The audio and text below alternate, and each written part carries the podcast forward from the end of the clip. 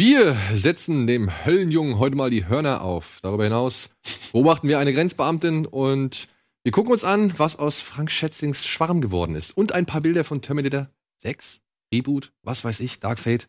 Willkommen bei Kino Plus.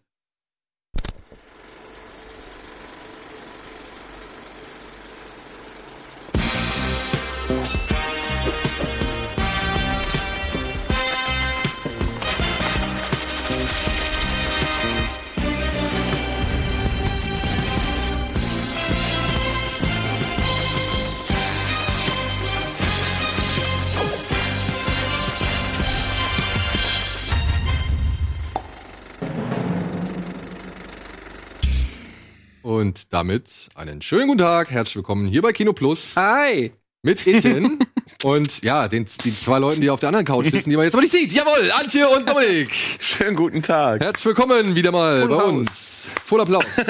so, Freunde, wir haben heute echt volles Programm. Ich muss nämlich einige Ankündigungen machen, die aber auch, sag ich mal, in unserem Sinne sind. Deswegen, was habt ihr als letztes gesehen? Streitet euch drum, wer als erster anfängt. Fang du an. Ich habe ähm, äh, neulich About Time, äh, alles eine Frage der Zeit gesehen. Wie schön, dass wir das Gespräch, was wir vorher geführt haben, nochmal führen können. Ein Film von Richard Curtis, der hat äh, relativ viele romantische Komödien geschrieben. War, glaube ich, seine dritte Regiearbeit nach... Schon so zu, zu Ja, weil er ist, äh, Tatsächlich Liebe? Tatsächlich Liebe Radio Rock Revolution und dann hat er den Film. gemacht. Ja, Megafilm. Ey, Und aber jetzt mal kurz eine, eine kleine Lobpreisung. Ich finde Radio Rock Revolution, ich liebe diesen Film. boah, ey, fantastisch. Es gibt so wenig Menschen, ist das der auf dem Schiff? Ja, ich finde Das ist keine so- Handlung, was ist weiß ich, scheißegal. scheißegal. Das ist Mega einfach geil. so gute Laune. Mega geil. Und ähm, bei ähm, Alles eine Frage der Zeit, also bei About Time, geht es um eine eigentlich ziemlich normale Familie, also so vom Grund. Grundgefühl.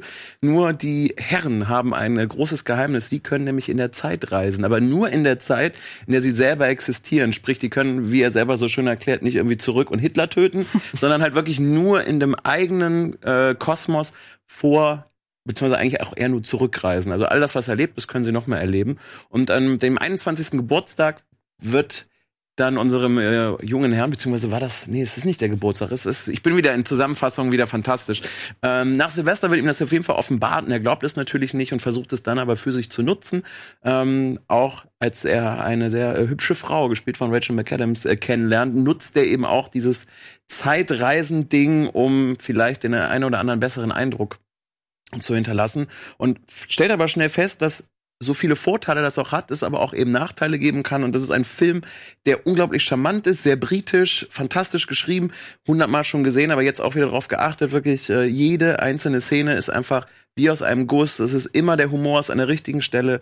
Das Gefühl niemals kitschig, immer total schön und ähm, habe selber eben eine sehr große Erinnerung an den Film, weil ich, als ich den im Kino gesehen habe, ähm, privat mit meinen Eltern mich mit meinem Vater vorher so krass gestritten habe, zwei Stunden lang und ich ihn quasi auf den Knien, weil sie nicht nach Hause fahren wollten, angefleht habe, lass uns diesen Film schauen. Du weißt warum, wenn du ihn gesehen hast. Und ähm, ich heule halt bei dem Film auch wirklich immer wie ein Schlosshund, gerade hinten raus, weil es am Ende eben nicht nur die große Liebesgeschichte zwischen den äh, beiden Protagonisten ist, sondern eigentlich vor allen Dingen ein Vater-Sohn-Film ist. Und wenn du dich mit deinem Papa gestritten hast und im Kino sitzt und der Film gerade dafür sorgt, dass du dich unausgesprochen verträgst und bei der wichtigen Szene nur die Hand vom Papa kommt, du dich anguckst, beide am Flennen sind und danach ist alles gut, ist es ein Film oder eine Geschichte, die bei mir im Herzen bleibt. Und am Sonntag habe ich den gebraucht, habe den geguckt und fand ihn wieder fantastisch. Da kommen einem fast, ich. Ja, auch. Gänsehaut. ja wirklich. der- der- Ja, aber das ist doch genau das. das schön. Ich rede mit deswegen, meinem Vater über Fußball. Das haben wir tatsächlich auch schon getan. ich habe tatsächlich, ich glaube, fast nur eine Kinoerinnerung mit meinem Vater irgendwie, in, also in Erinnerung. Und das ist Indiana Jones 3. Als er vergessen hat, dich abzuholen. Nein, da war ich wirklich mit ihm zusammen drin. Ich habe äh, Erinnerung an meinem Vater mit Kino, da weiß ich noch, da war, das war an Weihnachten 87 oder so muss es gewesen sein und ähm, zu Hause wurde geschmückt, der Baum und irgendwie Geschenke noch nicht und meine Mutter hat mit meinem Vater telefoniert irgendwie und gesagt, ja, wir sind noch nicht so weit, lass dir was einfallen, kauf noch ein bisschen Zeit und dann ist er mit uns ins Kino gegangen in ähm, die, äh, die Reise ins Ich. Und ich meine, ich war neun, glaube ich. Ja, ziemlich sicher 1987. das musst du jetzt selber Und ich, und ich werde das nie vergessen, weil der Film war irgendwie ab, ich glaube, er war ab zwölf. Und mein Vater hat äh, da irgendwie, keine Ahnung, den Typen an der Kasse bestochen, dass er mich reinlässt. Und dann war ich da im Kino und ich habe Weihnachten vergessen, weil der Film mich so geflasht hat. Geil. Also es war mir alles egal, ich werde ich nie vergessen, weil es war so ein geiles Kinoerlebnis damals. Ja, und Ähm, dann ist doch geil, ne? Du hast und dann kommst du nach Hause und kriegst noch Geschenke. Voll Das war, ein gut. ganz, war ein ganz guter Tag. Ich war nur ein einziges Mal mit meinem Vater tatsächlich alleine im Kino. Das war im Evil Dead Remake. Also irgendwie, äh, das, ähm, Und wie fand er ihn? ja, also er kennt, er hat halt damals das Original im Kino gesehen, ist halt ein riesen Fan von dem Ganzen. Und ähm, Meine Eltern übrigens auch, die sind damals aus dem Kino rausgegangen. So große Fans waren sie. Die haben gesagt, so was Schlimmes haben wir noch nie gesehen. Und sind Ja, aus, aus dem Kino gegangen. Und mein Vater erzählt mir halt immer von diesen, wenn er halt früher illegale Kopien auf Videokassette und so weiter hatte und sich das angeguckt hat mit Freunden und dass man fast nichts gesehen hat, aber immer nur die Tonspur gehört, wie dann die, wie die Monster da rumgekrochen sind und so. Und hat aber jetzt so zum heutigen Film gar keinen richtigen Bezug mehr. Aber irgendwann habe ich mich, als damals das Remake von Evil Dead dann ins Kino kam, erinnert, dass er davon, von dem Original Tanz der Teufel mal erzählt hat. Das war dann das einzige Mal, dass ich ihn tatsächlich ins Kino bewegen konnte. Oh krass, wir gehen so oft ins Kino. Oder ich schick dir einfach. Ich hab immer, der ist gut, geht ins Kino. Ja, ich gehe mit meiner klar, Mutter halt oft. Ich gehe mit meiner Mutter halt oft, aber mein Vater halt irgendwie so, Meine ist auch Mutter sehr fragt mich auch immer, äh, von wegen, also wirklich so alle zwei Wochen, das und das kommt, hast du den schon gesehen, kann ich da reingehen und so weiter. Ich schick denen immer äh, Tipps. Ja, ja. nee, also bei, bei mir gibt's nicht Tipps, bei mir gibt's immer Befehle. Ja. Also den müsst ihr schauen, bitte. Und äh, teilweise versuche ich dann auch selber auch nochmal mitzugehen. Und selbst meine Eltern, die nicht gut im Englisch sind, haben sich jetzt davon überzeugt, immer mal wieder Omu sich äh, äh, anzutun. Und sagen immer, ja, hast schon recht, Jung. Man versteht, also man merkt dann schon, die, die spielen einfach das, man merkt das. Das ist einfach anders. also tatsächlich genau so. Ähm, Aber wo Total hast du schön. About Time geguckt? Ist er auf irgendeinem Streamingdienst oder? ja, auf, auf Blu-ray tatsächlich. Achso, okay. Ich weiß es gar nicht, ob der irgendwo. Ich glaube nämlich nicht, dass es den irgendwo. Vielleicht auf, auf Amazon Prime, ich weiß es gerade gar nicht. schade, wenn nicht. Aber der du magst den auch, ne? Ich, ich finde ihn mega. Ich habe auch Rotz und Wasser geheult und ich finde, es ist so ein charmanter Film. Mhm. Und wie du, äh, du hast eigentlich perfekt gesagt, der ist so, irgendwie ist der ist perfekt, der ist, der ist nicht zu kitschig, Hm. Der ist kurzweilig, der hat Herz, der ist mit hier Dom, Domhall Gleason, wie heißt der? Dom, Dom Hall, Dom, Domhall, Dom. Domhall Gleason, also Sergeant Knox, oder wie heißt er aus Episode 8. Ähm, so, weiter können Rollen eigentlich gar nicht sein, irgendwie. Wobei, ähnlich tollpatschig. Ähm, Aber er war auch der, der, was war der? Computerspezialist bei, oder Computer-KI-Spezialist bei Ex Machina zum Beispiel. Stimmt. Ja, du hast recht. Ähm, ja, aber ich finde ihn auch, ich kann ihn immer nur empfehlen und das ist echt ein. Das ist halt so eine, so, du hast einfach das Gefühl, das sind alles irgendwie echte Figuren, auch wenn du sagen musst, die sagen ja immer, dass, dass die Familie eher aus einfachen Verhältnissen kommt, wohnt in Cornwall irgendwie direkt am Meer, oder so, okay, vielleicht vererbt, keine Ahnung. Aber du hast irgendwie das Gefühl, weil da jetzt auch keiner so überschön ist und Rachel McAdams ja auch so ganz, ganz reduziert äh, ist, das ist echt ähm, einfach so eine, so eine authentische Familie und das mag ich an Also sie spielen um diesen. Zeitreise-Feature, das bietet halt natürlich wie immer auch viel, äh, also du, also sie, sie, sie nutzen das zu so richtig guten Gags, also teilweise wird es einfach nur mit Schnitten ja, gelöst. genau. Ähm, und ähm, die, die Moral von der Geschichte ist halt auch total schön, wie du es gesagt hast, dann, dass es eigentlich auch so ein bisschen um Vater und Sohn geht und äh, so finde ich auch. Ja, finde ich echt ein schön. Du hast noch was Wichtiges eben gesagt. Ja, was Ja. denn? Dass man immer vergisst, dass Margot Robbie da mitspielt. Richtig, stimmt. Die war damals, kannte man halt noch. Ja, genau. So habe Genau. ich auch wieder geguckt, als, als sie dann auf einmal auftaucht in dem Film. Ach ja, stimmt. Die ist auch dabei. Sie ist Also einfach nur eine Freundin von. Die perfekte, die scheinbar Ach, stimmt, perfekte das ist die Freundin, Schöne, ja. Ja, für mich ist Bill Nye Die ja drin, das ist. Ja, das ist die, die ja versucht König. zu kriegen Mhm. die ganze Genau. Zeit. Ja, ja, ja, das stimmt. Margot Robbie, ja. So, Antje, Ja, ich habe ja sehr vollmundig angekündigt, dass ich jetzt anfange, gewisse Filme aus dem Klassikerbereich nachzuholen. Und das habe ich auch gemacht. Ich habe Was nämlich hast du? 12 Monkeys geguckt. Das erste Mal. Klassikerbereich. ich dachte, du kommst jetzt mit Filmen aus den 70ern oder 60ern. Nein, also im Grunde alle Filme, wo ich Aber nur weil du da schon 20 warst. wo man mir alle Filme, wo man mir irgendwann mal gesagt hat, kennst du den? Was, den kennst du nicht? Musst du unbedingt nachholen. Diese ganzen Filme hole ich jetzt nach. Also habe ich mir vorgenommen, ich habe jetzt einen geguckt. Und ähm, wie gesagt, mit 12 Monkeys angefangen, nachdem ich eigentlich Snakes on a Plane gucken wollte. Den anderen Klassiker. einen weiteren, großen Klassiker.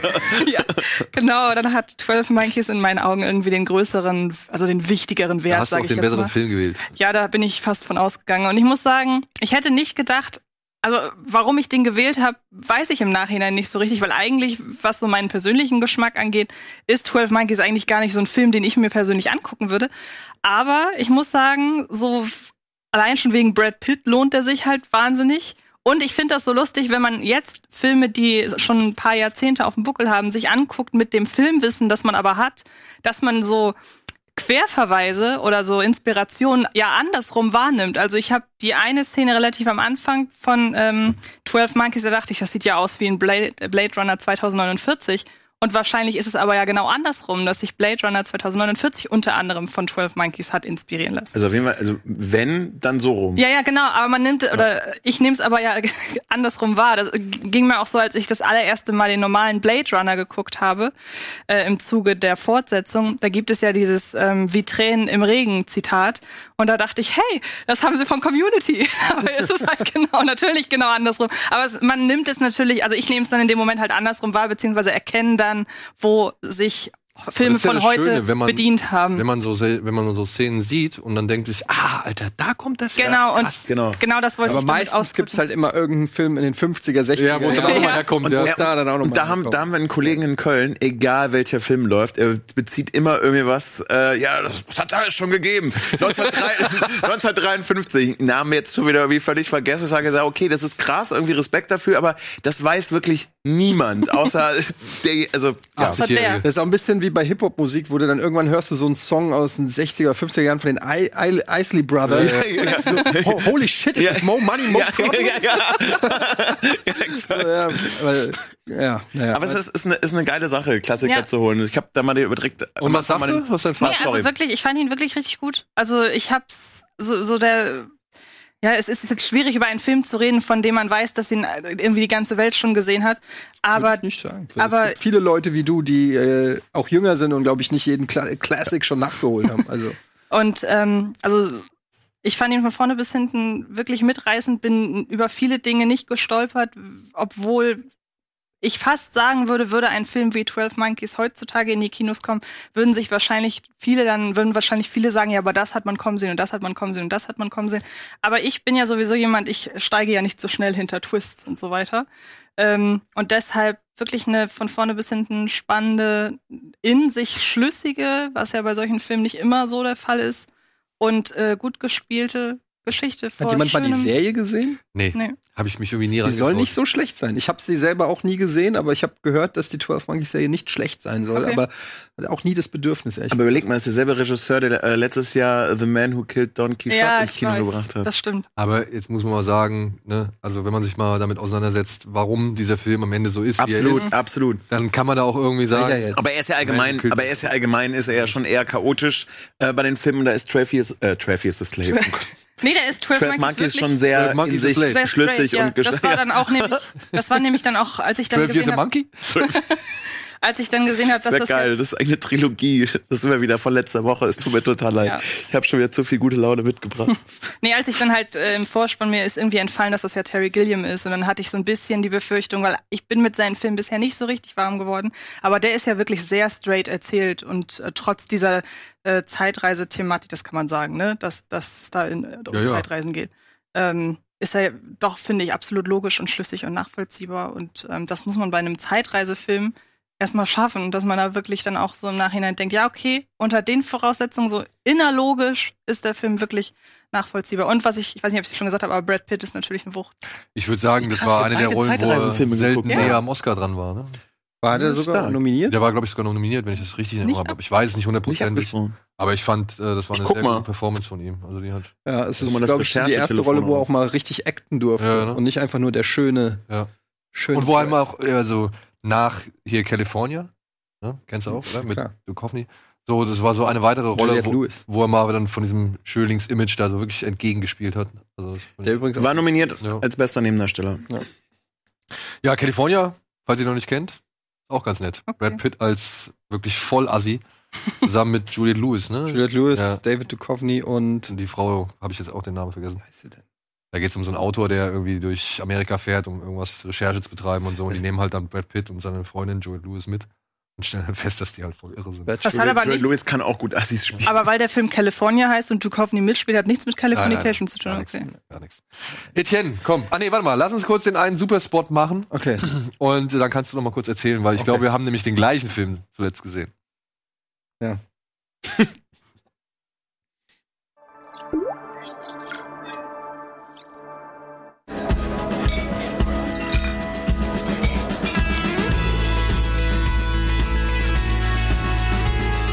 Bitburger. So gut kann Bier schmecken. Mit bestem Bitburger Siegelhopfen verfeinert.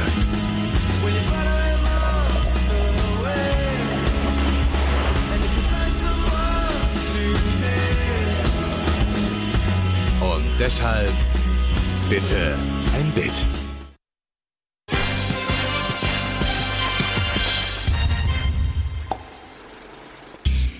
Herzlich willkommen zurück zur aktuellen Ausgabe Kino Plus mit Etienne, Antje und Dominik. Und ja, wir zwei haben noch einen Film auf der Uhr, ne? Ja, wir waren in äh, die sagenhaften vier, ähm, ein deutscher Animationsfilm, äh, lose basierend auf der Geschichte der Bremer Stadtmusikanten in eine Krimi-Geschichte verpackt. Ähm, wir waren beide mit unseren Kids da, mit unseren äh, großen äh, Söhnen. Und was soll ich sagen? Ich bin so ein bisschen hin und her gerissen, weil ähm, also mein Sohn fand's mega. Mein Sohn hat ihn sogar schon zum zweiten Mal gesehen. Ja, und also ähm, er hat gestern noch zitiert diese eine Szene, wo der Esel furzt. ähm, das hat auf jeden Fall bleibenden Eindruck Geil. hinterlassen. Geil. Ich persönlich aus Filmkritiker-Sicht muss sagen, dass ich den Grotten schlecht fand. ich kann es nicht anders sagen. Also verglichen mit äh, was so auf dem Animationsmarkt theoretisch Geht. geht. Man muss es noch nicht mal mit Pixar vergleichen, das ist vielleicht ein bisschen unfair, aber selbst mit den mit den äh, Dreamcast, wollte ich schon sagen, ähm, äh, wie heißen sie hier? Dreamworks. Dreamworks oder Sony Animationsfilm ist der Film einfach ähm, unfassbar öde. unkreativ, also wirklich, du hast die ganze Zeit gedacht, da kommt jetzt, aber jetzt kommt mal irgendwie was, was Lustiges und ähm, es passiert einfach die ganze Zeit nichts Kreatives, nichts Lustiges, nichts, wo du denkst, ey, Animationsfilm, ihr könnt machen, was ihr wollt, theoretisch.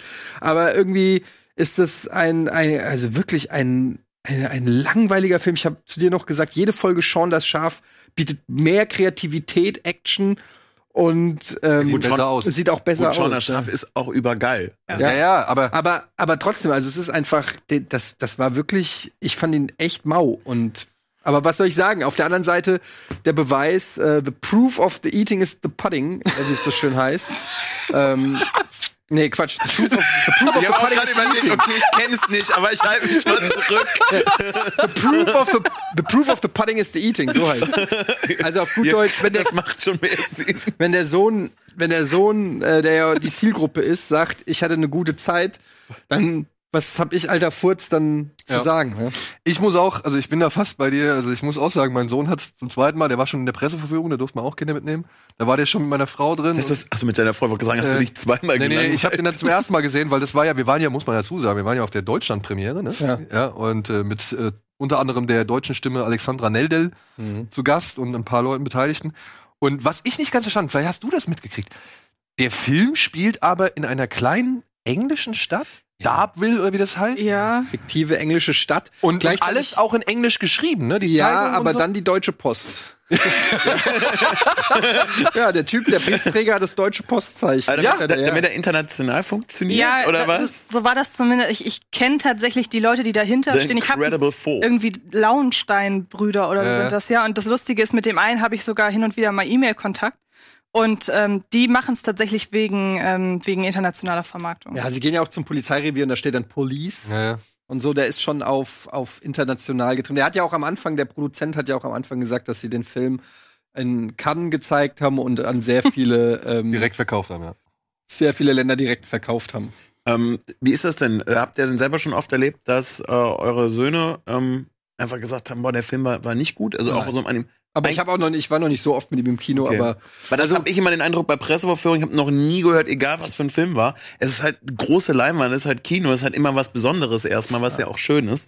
Aber ich habe noch nie einen sechs- oder siebenjährigen ähm, sagen hören, hm, fand ich nicht geil. Die sagen das ja dann so auch nicht, sondern die, die, du merkst es halt eher daran, dass die dann Interesse verlieren und Aufmerksamkeit und dann irgendeinen anderen Scheiß erzählen oder so. Ich habe zu Hause schon des Öfteren mal irgendwelche Filme, ich habe zum Beispiel mal Susi und Strolch reingelegt, da hat er einfach nach einer äh, Dreiviertelstunde einfach keinen Bock mehr gehabt und äh, wollte dann wieder irgendwas anderes gucken. Also da merkst du halt, dass dann die Konzentration, Okay. die haben halt, die haben halt nicht so die, also zumindest mein Sohn hat halt nicht so, ähm, der, hat eh schon Konzentra Konzentrationsschwierigkeiten, wenn da mal eine Phase im Film ist, wo zwei Minuten nichts passiert, so ungefähr, dann langweilt er sich schon so ungefähr. Also das ist halt irgendwie. Aber gerade dann unter den Gesichtspunkten ist es ja interessant, dass er Dass er- die sagenhaften es Tiere so gut sagenhaft, fand. ja. Weil ich habe den auch gesehen, ich fand auch, da ist nicht wirklich irgendwas passiert. Keine Ahnung. Ich fand das, was ich halt, was mich halt so gestört hat. ne? Ich war's, ich sag, ich meine, der Film ist ab null freigegeben. Der hat, glaube ich, das Prädikat besonders oder wertvoll gekriegt Mhm. oder besonders wertvoll. Dann kommen aber da so Sätze wie, der ist so ein Wachhund, ja. Und die Geschichte von dem Wachhund ist ja eigentlich auch echt ziemlich traurig. So, der wurde als, der wurde halt ständig von Menschen misshandelt und hat dementsprechend Angst vor, vor Menschen, was man ihn halt nicht wirklich dann oder weshalb man ihn eigentlich nicht zum Wachhund machen sollte. Aber dann kommen halt irgendwie diese Einbrecher auf den einen Hof, wo er halt der Wachhund ist und er versteckt sich halt in der Hütte. Und dann sagt der eine Einbrecher zu dem anderen, haha, was eine Pussy. Und ich denke mir so, warum, warum musst du das jetzt so sagen? Also was, was, also wem hat dieser Satz jetzt etwas gebracht? Ja, also mein Sohn versteht's nicht. Ja. Ja, und, und sagt jetzt vielleicht auch Pussy. Und wenn er das irgendwo in einer anderen Ge Gelegenheit sagt, könnte es vielleicht irgendjemand in den falschen Hals Mhm. kriegen. Und dann, was sagt er? Er hat einfach nur wiedergegeben, was irgendjemand an, was anderes da sagt. Und da gab es so zwei, drei Situationen, wo ich mir gedacht habe, ey, dafür, dass der ab null freigegeben ist, lehnt ihr euch aber hier sprachlich auch schon Ja, echt weit aus dem. Fenster. Der, der, der Satz ist mir auch mit dem, äh, was für eine Pussy, da habe ich auch erstmal so geschluckt und habe schon direkt die Nachfrage erwartet, so Papa, Ja, ich auch. was meint er damit? Ähm, und das fand ich auch so ein bisschen, bisschen weird, ja. Und ich Also- fand auch den, aber den Hund, der war auch so unsympathisch. Also es gibt ja so manchmal so Charaktere, die sind so ein bisschen grantelig, aber haben irgendwie trotzdem eine Facette, wo du sagst, ja, irgendwas haben die, aber der war einfach nur ein Spacko. Also der war einfach von Anfang bis Ende, da gab es keine Katharsis oder so, sondern der war einfach nur von Anfang, ja, okay, du bist einfach ein Scheißcharakter. Wo ich mir denke, wieso? Wieso Ja. ist denn, also, ach, ich weiß nicht, der war ganz komisch. Also wenn ich mit irgendjemandem noch relaten konnte, oder auch, jetzt mal ehrlich, die Hühner. Was war denn das Das bitte? ist so ein geiles Da, ja. Also wirklich, also die wirklich. dauernd auf Man den Piccolo nicht- warten. Die, also nur zur Erklärung, da gibt's halt einen Hahn, der heißt Eckbert und Eckbert ist halt voll der Loser, ja. Also muss man halt mal so sagen. Hat, hat keine Flügel die richtig. Stimme von SpongeBob. Ja, genau. Hat keine Flügel, will auch irgendwie, und darum geht's. Er will halt die Hühner wohl nicht begatten, beziehungsweise nicht für Eier sorgen. Und die Hühner beschweren sich die ganze Zeit darüber. Und dann siehst du halt in dem Film fünf aufgescheuchte Hühner, also die rennen halt wirklich die ganze Zeit durch den Film immer Eckbert hinterher und reden aber die ganze Zeit so, ja, wir wollen einen neuen Hahn, wir wollen endlich wieder einen Hahn, einen richtigen Hahn. Der uns ja. richtig Eier besorgt. Genau, der uns hier irgendwie, be- äh, der uns wirklich hier richtig beschäftigt und was weiß ich so. Und ich denke mir so die ganze Zeit, ey, Freunde, Diese Anspielungen waren schon alle. also was, was soll das denn? Das rafft doch kein Kind. Und wenn ich als Erwachsener sitzen, daneben sitze, denke ich nur, ey, was, was ist das denn für ein Naja, Scheiß? aber vielleicht ist das irgendwie so der ganz äh, untalentierte Versuch, so auch Erwachsenen irgendwie Gags mit auf den Weg zu geben. Das ist doch sexistisch hoch 10. ja, ich weiß. Ich weiß. Aber vielleicht so nach dem Motto, da- das ist dann, Oder dann können sich die Erwachsenen darüber beömmeln irgendwie. Aber was auch die Szene, wo dann der Bauer hinkommt und den Kochtopf dahin stellt und äh, es dann da so darum geht, welches Huhn wird heute. Dann wählen die selbst, welches Huhn in den Topf soll. ja, das fand ich aber Ganz ehrlich, ich hätte nie gedacht, dass ich, die, dass ich es mal bereuen werde, diese Presseverführung einfach irgendwie geskippt zu haben. Das ist ja, ist ja, Ja, aber das bringt Wahnsinn. sich alles in Erklärungsnotstand. Ja, wirklich. Und du sitzt als Vater daneben und denkst dir so, warum? Ja, was? Und, ich, und du hoffst halt wirklich inständig, dass er halt nicht. Ich meine, er hat ihn schon gesehen und musste mit einer Frau drüber reden, so. Deswegen hatte ich ein bisschen Glück. Aber ja, an der Stelle hätte ich da auch Blumenwasser geschwitzt. Aber habt ihr oder mit euren Kindern irgendwie Luis und die Aliens gesehen? Ja, Nee. Den fand ich deutlich besser. den fand Tom auch. weil das ist der, der, der Vorfilm auch von denen. Ah, Quatsch. Okay. Weil ich, das Weil wäre jetzt mein Beispiel noch gewesen, als du meinst von der, von der Animation her, weil ich dachte, okay, der ist zwar auch Ey, aber eher der- einfacher, aber Genau. Der sah tatsächlich, liebevoll. der sah tatsächlich optisch besser aus und war halt inhaltlich auch viel besser. Und einfach, und das ist nicht negativ zu verstehen, viel harmloser, so, aber Ja. trotzdem viel charmanter dadurch. Da die geht's halt irgendwie, war doch der Knaller. da geht's um einen Jungen, der Aliens kennenlernt. Einfach, ich glaube, das reicht Keiner schon. glaubt. Naja, Moment, Moment. Die Aliens, so, die haben einen Werbespot gesehen und möchten ein ge- gewisses Gerät kaufen. Das gibt es nur auf der Erde. Genau, deswegen und dann lernt- zur Erde ja, zurück. stimmt. Die, diese, Grund, diese Grundidee fand ich großartig, um mich mal in dieses Gespräch einzuklingen. Sagt mir gar nichts. Ach komm. Auf jeden Fall, ja, unsere Söhne fanden es geil. Wir saßen eher daneben und sagen uns, Wann kommt der raus? wäre mal lieber ein Pixar-Film. Nächste Woche. sowas, ne? Nächste Woche. Ja. Also, es gibt Animationsfilme, da sitze ich dann deutlich lieber neben meinem Sohn. Also ich als bin aber dem. auch ein bisschen eingeschlafen, dann war es okay. Oh, hast du ein Glück. ich war ganz nicht, nicht eingestellt. Und ich war echt müde. Na gut. Machen wir mal weiter mit den Kinostarts der Woche.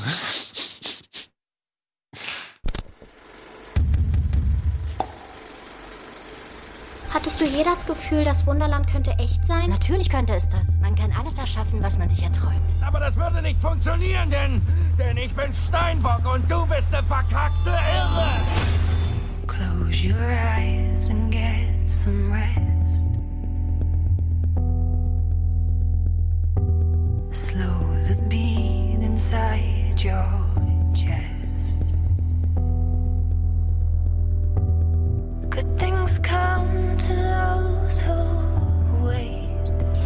Ich habe keine Lust mehr zu spielen. Close your eyes.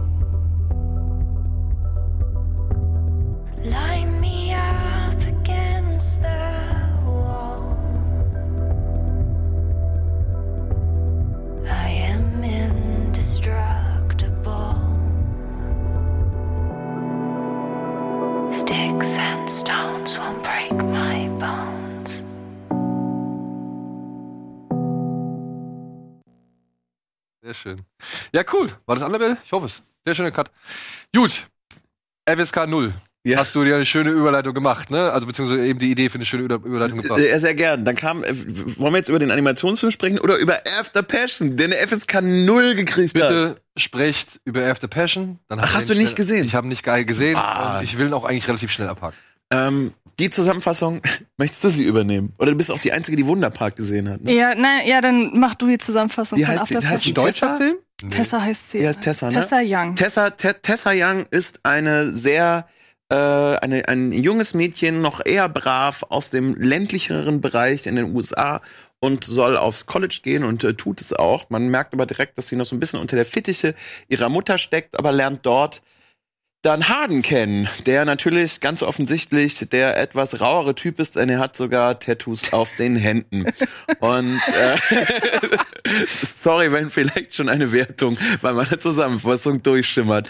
Ähm, sie sind sich natürlich erstmal überhaupt gar nicht grün, aber Moment, der ist FSK 0? ja, wart ab, darüber reden wir ja gleich, sehr gerne. Aber diese Reaktion finde ich schon mal sehr schön. Aber der Trailer ist ja auch FSK 12, oder Ja, ist das der genau. Teaser? Der- Teaser ist 12. Der Teaser ist 12, der Trailer ist 6, der Film ist 0. Und durch verschiedene Ebenen lernen sie sich halt dann doch irgendwie kennen und lieben. Und ähm, es gibt natürlich ein Auf und Ab. Denn diese Liebe hat es nicht leicht. Ja, denn er ist so ein Trouble-Typ, ne? Ja, wie gesagt, der hat halt auch Eigentlich- Tattoos auf den Händen. Eigentlich ist er nur zurückhaltend so. Ich habe ihn nicht so als den Rowdy wahrgenommen. Er kleidet sich wie ein Rowdy, hat Ich eine habe in Lederjacke. irgendeiner Als, Kritik gelesen, er hat ziemliche Stimmungsschwankungen. ja, auch aber das. ist das direkt, also er ist aber nie aggressiv oder so. ja, aber Er ist also- halt zwischen verschlossen und ein bisschen so- so- weniger so- verschlossen. Ja, und harte Schale. Vielleicht für dich zur? Erklärung. Das ganze Ding also Was, oh ja, oh Gott. basiert auf Fanfiction, die eine junge Dame geschrieben hat über den Harry Sänger von Styles. One Direction. Ja. Ja.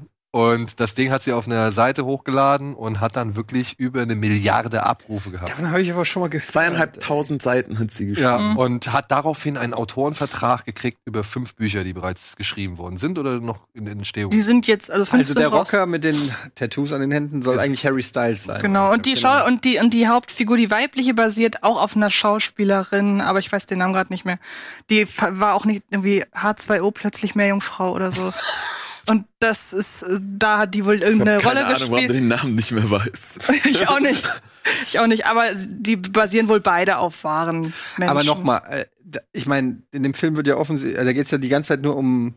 Um, nee, um Liebe. Um Sex nämlich nicht. Also es wird nur so Wie, der hat dir die Hose aufgeknüpft. Ja, das, das wird auch durchaus mal kurz angeschnitten und thematisiert, aber du siehst gar nichts. Also damit meine ich jetzt nicht mal, dass du nicht siehst im Sinne von, ist es schon irgendwie klar, dass wir jetzt nicht das, das irrigierte Glied von ihm sehen, sondern du siehst auch vom Sex, da passiert, also es ist alles hat ja aber so, mit einem Buch den Rock zwischen den Beinen hochgehoben. die Szene gibt's im Film aber nicht, ne? ich kann mich nicht erinnern. Möglicherweise habe ich zwischendurch aber auch das Hirn ausgeschaltet. Nee, aber ich habe die Szene gibt's nicht im Film. Da hätte ich mich dran erinnert. Okay, jetzt dann wäre aber noch eine Begründung, weswegen die FSK unterschiedlich ist. Auf Genau. jeden Fall kurz von, von mir, dann gebe ich direkt drüber an, an, an Antje. Ähm, der Film ist halt, also ich fand ihn halt einfach unerträglich. Die Dialoge wirklich Fifty Shades of Grey Niveau, äh, halt auch eher, eher fast schon One-Liner-mäßig. Sehr kurz, sehr dumm und ähm, alle drei bis maximal vier Minuten dauert's, bis direkt wieder der nächste schmalzige Girl-Pop-Song drüber gelegt wird. Und gefühlt alles, was eigentlich an, an Handlung passiert, siehst du immer nur vorübergehend in so Bildercollagen. Und dann gibt's halt wieder dämliche Dialoge und Anschmachten, aber eigentlich alles, was irgendwelchen Kontext herstellen könnte, vielleicht aber 80 Prozent davon, wird in diesen Collagen mit, mit Musik irgendwie erzählt. Und du, ich hab, weiß bis jetzt nichts über irgendeine Figur, keine Konflikte werden ausgesprochen. Es geht eigentlich die ganze Zeit nur quasi so binär. Finden wir uns toll, finden wir uns nicht toll. Eins und null. Ich fand ihn wirklich furchtbar. Ich weiß aber, dass jetzt Antje das ein bisschen ins Ein ganz schönere bisschen. Licht, ein bisschen. Ja, also für mich war eigentlich Stellt. klar, entweder ist es eine total naive Teenie-Liebesgeschichte oder es ist halt eine Katastrophe wie Shades of Grey. Und für mich ist es eine, so dazwischen irgendwo. Für mich beides dann tatsächlich. Ja, genau. Weil, ähm, ja, da sind Dialoge drin, die sind echt haarsträubend. Wenn man aber auch mal in die Vorlage reingelesen hat, dann weiß man warum, wo ich mir dann denke, wenn ihr ein Drehbuch schreibt, macht's doch besser als die, aus, aus- als die Autorin. Aber gut, wahrscheinlich wollten sie da nah an der Vorlage bleiben. ähm, Hey, ihr habt's besser als das Ist Buch wahrscheinlich gemacht. das Ja. Einzige, wo sie nah bleiben dürfen. Ja, ähm, dann ist der Hauptdarsteller meiner Ansicht nach halt völlig, ein völliger Fehlgriff. Also sie haben ihn wahrscheinlich genommen, weil er ein ganz, ganz kleines bisschen wie Harry Styles aussieht. Aber der kann halt überhaupt gar nicht schauspielern. Das ist, glaube ich, der Neffe von Ralph Fiennes. Ja, der wiederum Tom Riddle in Harry Potter 6 geschrieben hat. war, der ganz kleine. Genau, und er hat hier halt wirklich nur einen einzigen Gesichtsausdruck. Der Und hat auch mal gelacht, Antje, komm, sei nicht so fies. aber auch die, aber auch, das war dann aber wirklich, da habe ich geblinzelt in dem Moment dann gerade. Aber jetzt sagen wir mal so, für wen ist der Film gedacht? Für Leute, die selber einfach gerade vielleicht das erste Mal verliebt sind und die dann aber auch zwei Jahre später, wenn sie das erste Mal verliebt waren, das Ganze schon wieder peinlich finden, würde Also ich sagen. 12 bis 14 Genau. Max. Habt ihr Reaktionen von den Fans der Buchvorlagen mit? Also die sich viel, also ich habe viel mitbekommen, dass die sich beschwert haben, dass viel ausgelassen wurde. Was bei einem Roman, der Roman hat wohl 900 Seiten im Original. Ähm, und den haben sie halt auf 99 Minuten irgendwie gebracht. 900. Ja. Achso, ich, da- das hätte ich jetzt nicht gedacht. Das wusste Nee, das hätte ich auch nicht gedacht. Also ich habe äh, Kommentare, also sowohl als auch gelesen, ähm, aber dass Fans ihn sowohl toll finden als auch kacken. Also ich finde halt die Schaus die Hauptdarstellerin, die wiederum die Schwester ist von Catherine Langford aus äh, Tote Mädchen lügen nicht. Ich finde, die kann was. Ich finde, sie ist halt verschenkt bei den Dialogen. Ähm, zum Beispiel, ich finde auch an sich so, die Konstellation ist irgendwie nett, die ist irgendwie sympathisch. Und ich finde auch so manche Szenen, da ist, ist es halt wirklich das Problem, wie beschränkt der Hauptdarsteller ist. Es gibt eine Szene, da hat äh, die, äh, die, die Hauptfigur Tessa gerade eine Lesung irgendwie Astronomie oder so und sie gucken sich so Sterne an, an der Decke, die da projiziert werden und dann kommt der Typ so, lehnt sich so, kommt, kommt so von hinten an und sagt total ernst, na, lernst du gerade was über Sterne? Wo Gelächter im Kinosaal herrschte, wo ich mir aber so denke, wenn du das nur ein bisschen mehr mit Augenzwinkern sagen würdest, dann würdest du zeigen, deine Figur weiß, wie dumm dieser Satz ist und schon wäre es in du, Ordnung. hast du, hast du, du hast, ihr habt den auch auf der, in der deutschen Fassung der deutschen gesehen, ne? Fassung, ja. Gut, deswegen, da weiß ich jetzt nicht, weil ich hatte nämlich eher das Gefühl, ich hatte nämlich dann tatsächlich den Eindruck, dass man ihn jetzt, äh, also dass auch sowohl Regie als auch Drehbuch gar nicht, also niemanden da wirklich Raum gelassen haben Mhm. und ich fand die Synchro leider auch jetzt nicht so ja, überstark. genau. Das stimmt. Deswegen, wer weiß, vielleicht ist im Original, würde man ihm da jetzt Ja. Unrecht tun, vielleicht ist da sogar ein Funke Aber Augenzwinkern dabei, weil ich ich fand nicht. sie, ich fand sie tatsächlich eher, eher platt, weil dann könntest du ja sie zumindest in, in der deutschen Synchro minimal rüberbringen, Ja. wenn du sagst, okay, der kriegt's gerade nicht gebacken. das stimmt. Lieber Aber so, Jupp, sprich's mal richtig ins, ins Ja. Mikro rein. Aber um das kurz zu Ende zu führen, ich finde, es gibt halt immer mal wieder Momente, wo man merkt, würden die eigentlich nur einfach ein bisschen mehr das Ganze mit einem Augenzwinkern sehen und ein bisschen selbstironisch das vortragen, dann wäre das ein viel sympathischerer Film und so ist das halt, da ist viel Luft nach oben, sagen wir so. Gut. Aber es ist keine Vollkatastrophe, meiner Meinung nach. Mhm.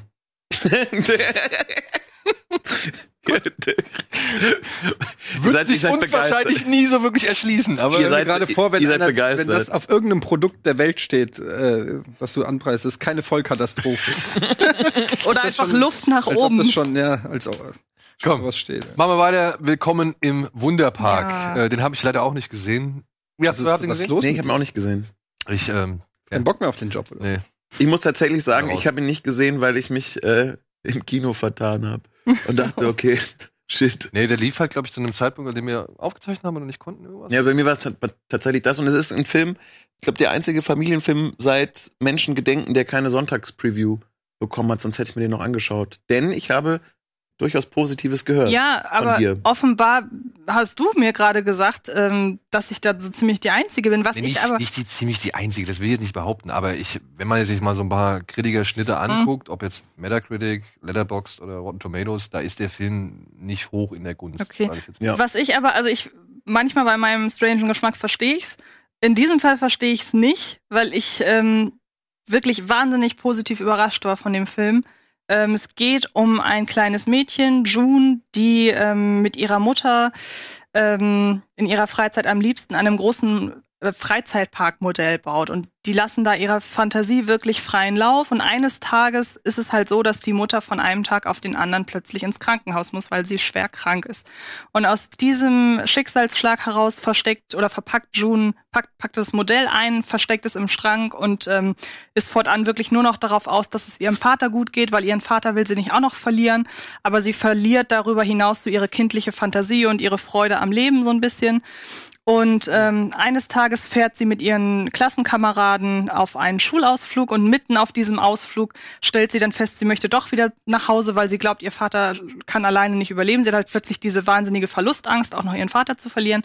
Und auf dem Weg von dem, äh, von dem Ausflug nach Hause entdeckt sie halt den Wunderpark, den sie früher mit ihr oder den sie mit ihrer Mutter aufgebaut hat. Da sieht sie halt den Park als reales Abbild quasi. Aber dieser Park ist total heruntergekommen, total, ähm, total kaputt. Und über dem Park hängt eine riesengroße graue Wolke. Und ähm, es gibt riesige Affenhorden, die anfangen, diesen Park nach und nach zu zerstören.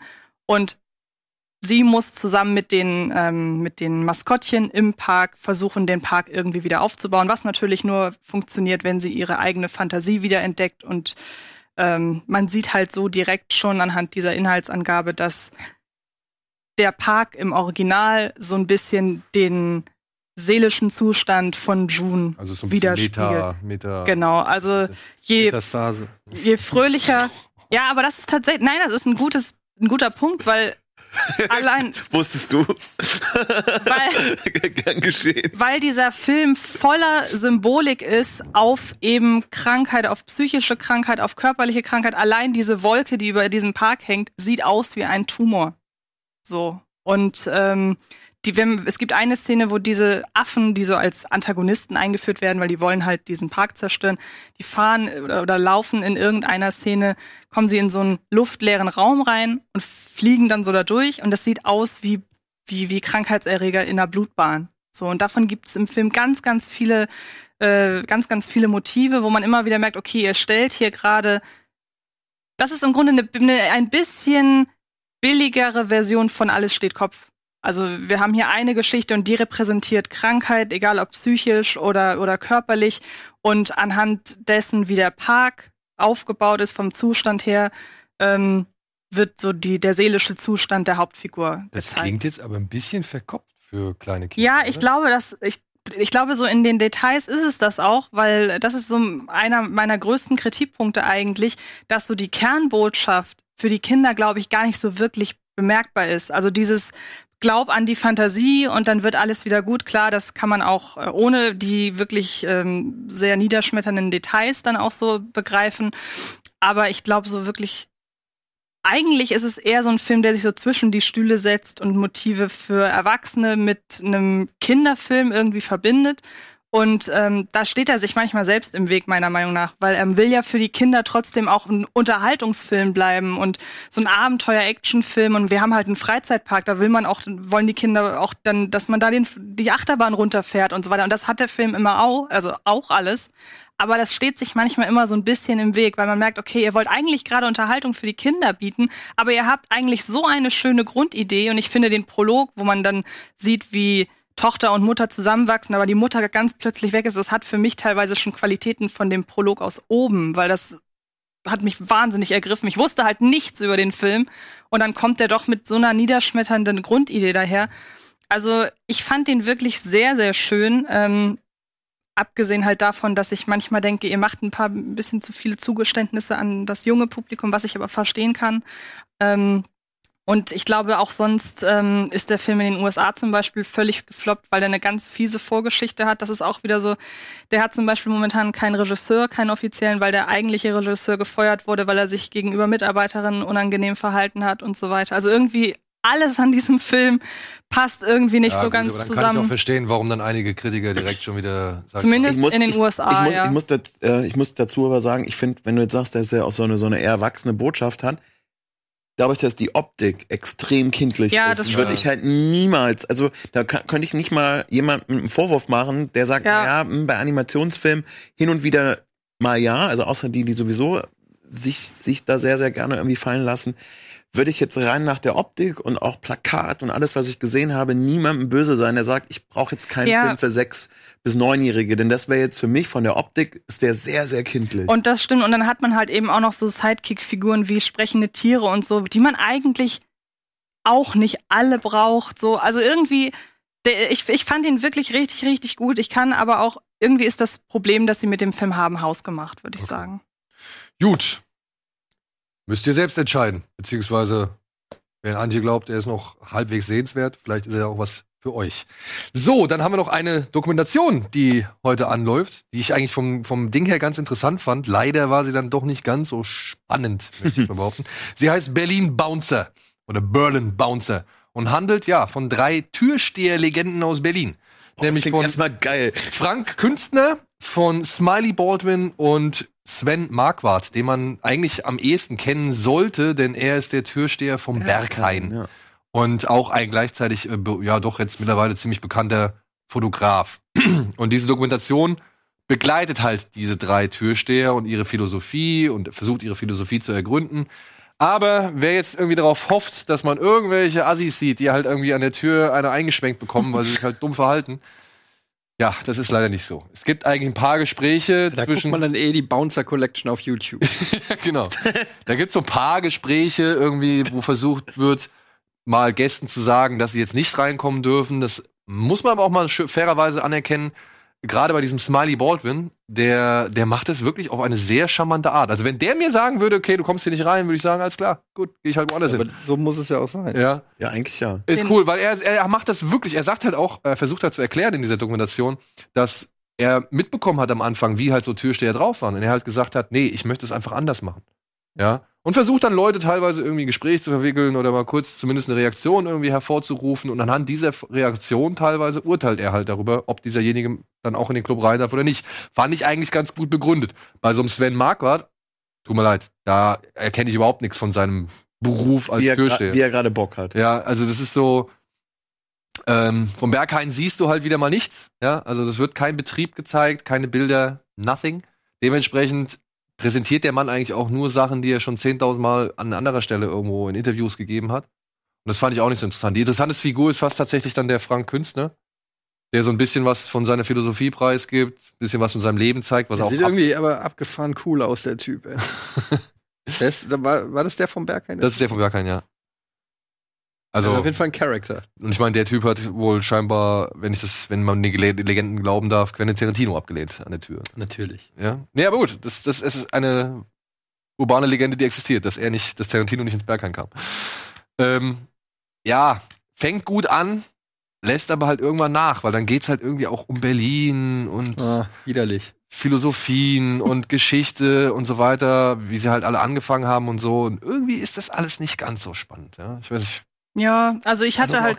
Ja, also ich hatte halt gehofft, es geht ums Türstehlen und es ging um die Türsteher, es ging um die Person und die fand ich dann halt im, im Großen und Ganzen eher weniger spannend. Also man hat halt, also das Einzige, was ich aus dem Film mitnehme, ist, dass dieser Thorsten oder Tobias Künstler, Thorsten Künstler, Frank. der eine, dass, dass der auf jeden Fall äh, Synchronsprecher werden sollte. Weil der, halt- der fängt nämlich an mit Reden im Off, so nach dem Vorspann. Und ich denke, okay, wenn er jetzt die ganze Zeit erzählt, dann, äh, dann ist es der beste Film aller Zeiten. Ähm, aber das ist das Einzige, was ich aus diesem Film mitgenommen habe, dass der Synchronsprecher werden sollte. Und wie er Nutella-Brötchen isst. ja, stimmt. Weißt du? das ist so geil, der kommt halt in die Küche. Und dann das Nutella-Glas. Und ich glaube, der hat sich ein Viertel von dem Glas auf ein Ja. Brötchen geknallt. Stimmt. Also wirklich, das ist so eine Schicht Nutella, die er sich da reinknallt. Und dann leckt er noch hier das Messer ab, was noch halt wirklich komplett voll mit Nutella ist. So, ja. Aber ja, ich muss auch sagen, ich war ein bisschen, man kriegt ein bisschen Einblick in die Techno-Szene, aber auch da würde ich eher eine Techno-Doku angucken und irgendwie, wie es an der Tür irgendwie funktioniert, ist auch nur eigentlich eher am Rande und dann privat. Also viel zu oberflächlich dann. Nee, nicht, es ist nicht Nein, ich- oberflächlich. Du lernst diese Figuren schon ganz gut kennen, aber im Falle von Sven Marquardt ist es halt nichts, was ich nicht schon mal von ihm gehört habe. Im Falle von Smiley Baldwin wird zu wenig gezeigt, weil es zu wenig aus dieser Zeit gibt. Und im Falle von Frank Künstner ist, ist es halt dann auch irgendwann erschöpft so, ja. Also weil das, ja, da ist er dann irgendwie bei so einer, ich weiß nicht, bei so einer Kommune, wo sie so ein Nacktshooting haben und Mhm. dann unterhalten sie sich da und man versteht überhaupt nicht, was diese Szenerie plötzlich auf einmal in diesem Film zu suchen hat.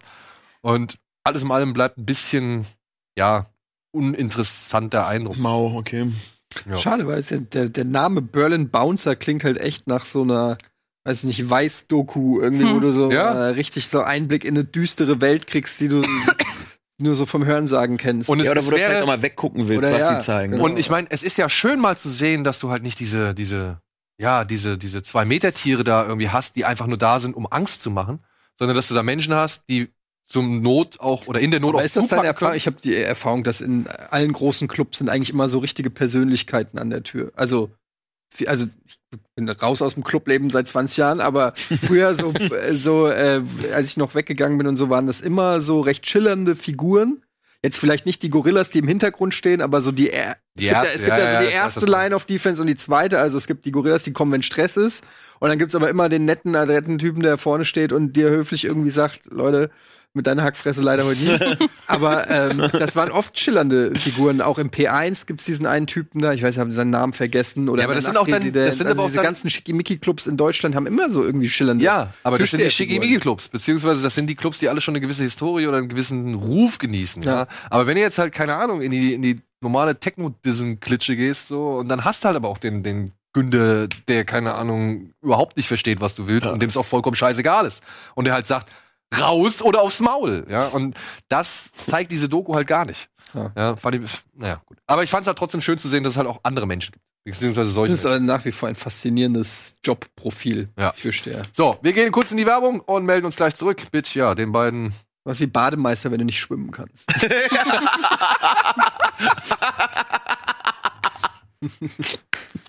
Bis gleich. Was? Ey.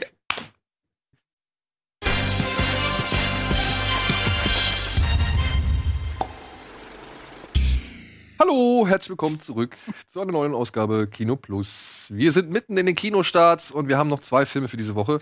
Über den einen haben wir schon mehrfach gesprochen, deswegen will ich da eigentlich gar nicht so groß ins Detail gehen. Er heißt Border, er lief ja, vor einem Jahr, glaube ich, auf dem Fantasy Filmfest. Also wir haben ihn schon vor einem Jahr gesehen. Es ist echt krass, dass der jetzt erst kommt. Grenz. Grenz heißt er auf, äh, in der Originalsprache. Ist das, was ist das? Norwegisch, Schwedisch? Dänisch. Dänisch. Ja, es geht hier um eine junge Zollbeamtin namens Tina und die, sage ich jetzt mal, entspricht nicht wirklich dem typischen Schönheitsideal, das habe ich schon mal gesagt, oder nicht gängigen Schönheitsidealen. Ja, stammt vom, Ach was. ja, ja, stammt vom Autoren von So finster die Nacht, die Geschichte. Uh. Und Tina hat halt als Zollbeamtin eine ganz spezielle Gabe. Sie kann, ja, Gefühle wittern, beziehungsweise gerade die negativen. Angst, Selbstzweifel, Hass, äh, ja, alle möglichen negativen Gedanken. Und deswegen ist sie auch bei ihren Kollegen sehr hoch angesehen und äh, lebt aber ansonsten ein sehr, doch eher bescheidenes, zurückgezogenes und einsames Leben. Bis sie jetzt auf, wie heißt der, Tore? Wore. Wore, Wore heißt er. Bis sie auf Wore trifft. Einen jungen Mann, der Aber ich will gar nicht so viel sehen. ja, ja, okay, guck weg. Ein junger Mann, der ihr schon irgendwie ein bisschen ähnlich sieht und irgendwie sie auch seltsam fasziniert. Und mehr möchte ich jetzt gar nicht erzählen, vielleicht blenden wir auch den Trailer ab, denn man sollte über diesen Film einfach zu, so wenig wie möglich wissen, weil das ist ein schöner Mix aus Thriller, Folklore und Liebesgeschichte. Und So ein bisschen wie ähm, Let the Right One In ja auch. Genau, genau. Kann man fast so sagen. Es gibt auch sogar, vielleicht gibt's, würde ich sagen, gibt es das ein oder andere Horrorelement? Nee, eher, eher Thriller, würde ich sagen. Es gibt viele Leute, die stören sich an der Thriller-Geschichte, was ich jetzt nicht so sehe. Die fand ich eigentlich ganz gut. Und ich fand halt, wie das Ganze alles zusammengefügt wird, ziemlich cool. Ich gebe auch zu, der Film ist hier und da, besitzt er ein paar Längen, weil sie dann halt wirklich sehr oft mal durch den Wald irgendwie rennen oder spazieren oder schwimmen oder sonst irgendwas. Da hätte man vielleicht ein bisschen was einkürzen können, aber ich verstehe, warum das da ist und ich finde, es trägt halt A zum einen zur Atmosphäre bei und dann auch bitte zum, zum ja, Ergründen dieser Figuren. Ja, und ich, ich mag den Film wirklich. Ich finde den richtig gut. Und ich hoffe, es wird genug Leute geben, die sich den Film im Kino angucken. Und der war ja sogar Oscar nominiert fürs beste Make-up, ne? Genau, genau. Weil die Frau, die unter diesem, unter dieser, unter diesem Make-up steht, die sieht eigentlich wirklich echt anders aus. Also, ähm, das ist wirklich erstaunlich. Der Mann aber auch. haben. Also, Der Mann aber auch, ja, genau, ja. Aber ich, ich mag den Film. Ich finde den, also wirklich so in der Tradition von Let the Right One in, da geht der mit. Und deswegen ist der halt so ein außergewöhnliches Ding. Ja, einfach mal gemacht und drauf geschissen, was da irgendwie Kennt vielleicht. man den Regisseur irgendwie? Äh, nee, es ist, glaube ich, sogar ein Regiedebüt von dem jungen Mann. Also ich habe, glaube ich, gelesen, dass der, also zumindest diejenigen, die in der Großstadt wohnen oder in der Nähe, werden da, müssten den eigentlich sehen können. Ich glaube, der startet in so 70, 70 Ja, Kinos. es ist leider halt wirklich kein großer Kinostart. Äh, Ich hoffe halt wirklich, dass genug Leute sich diesen 73, Film ja.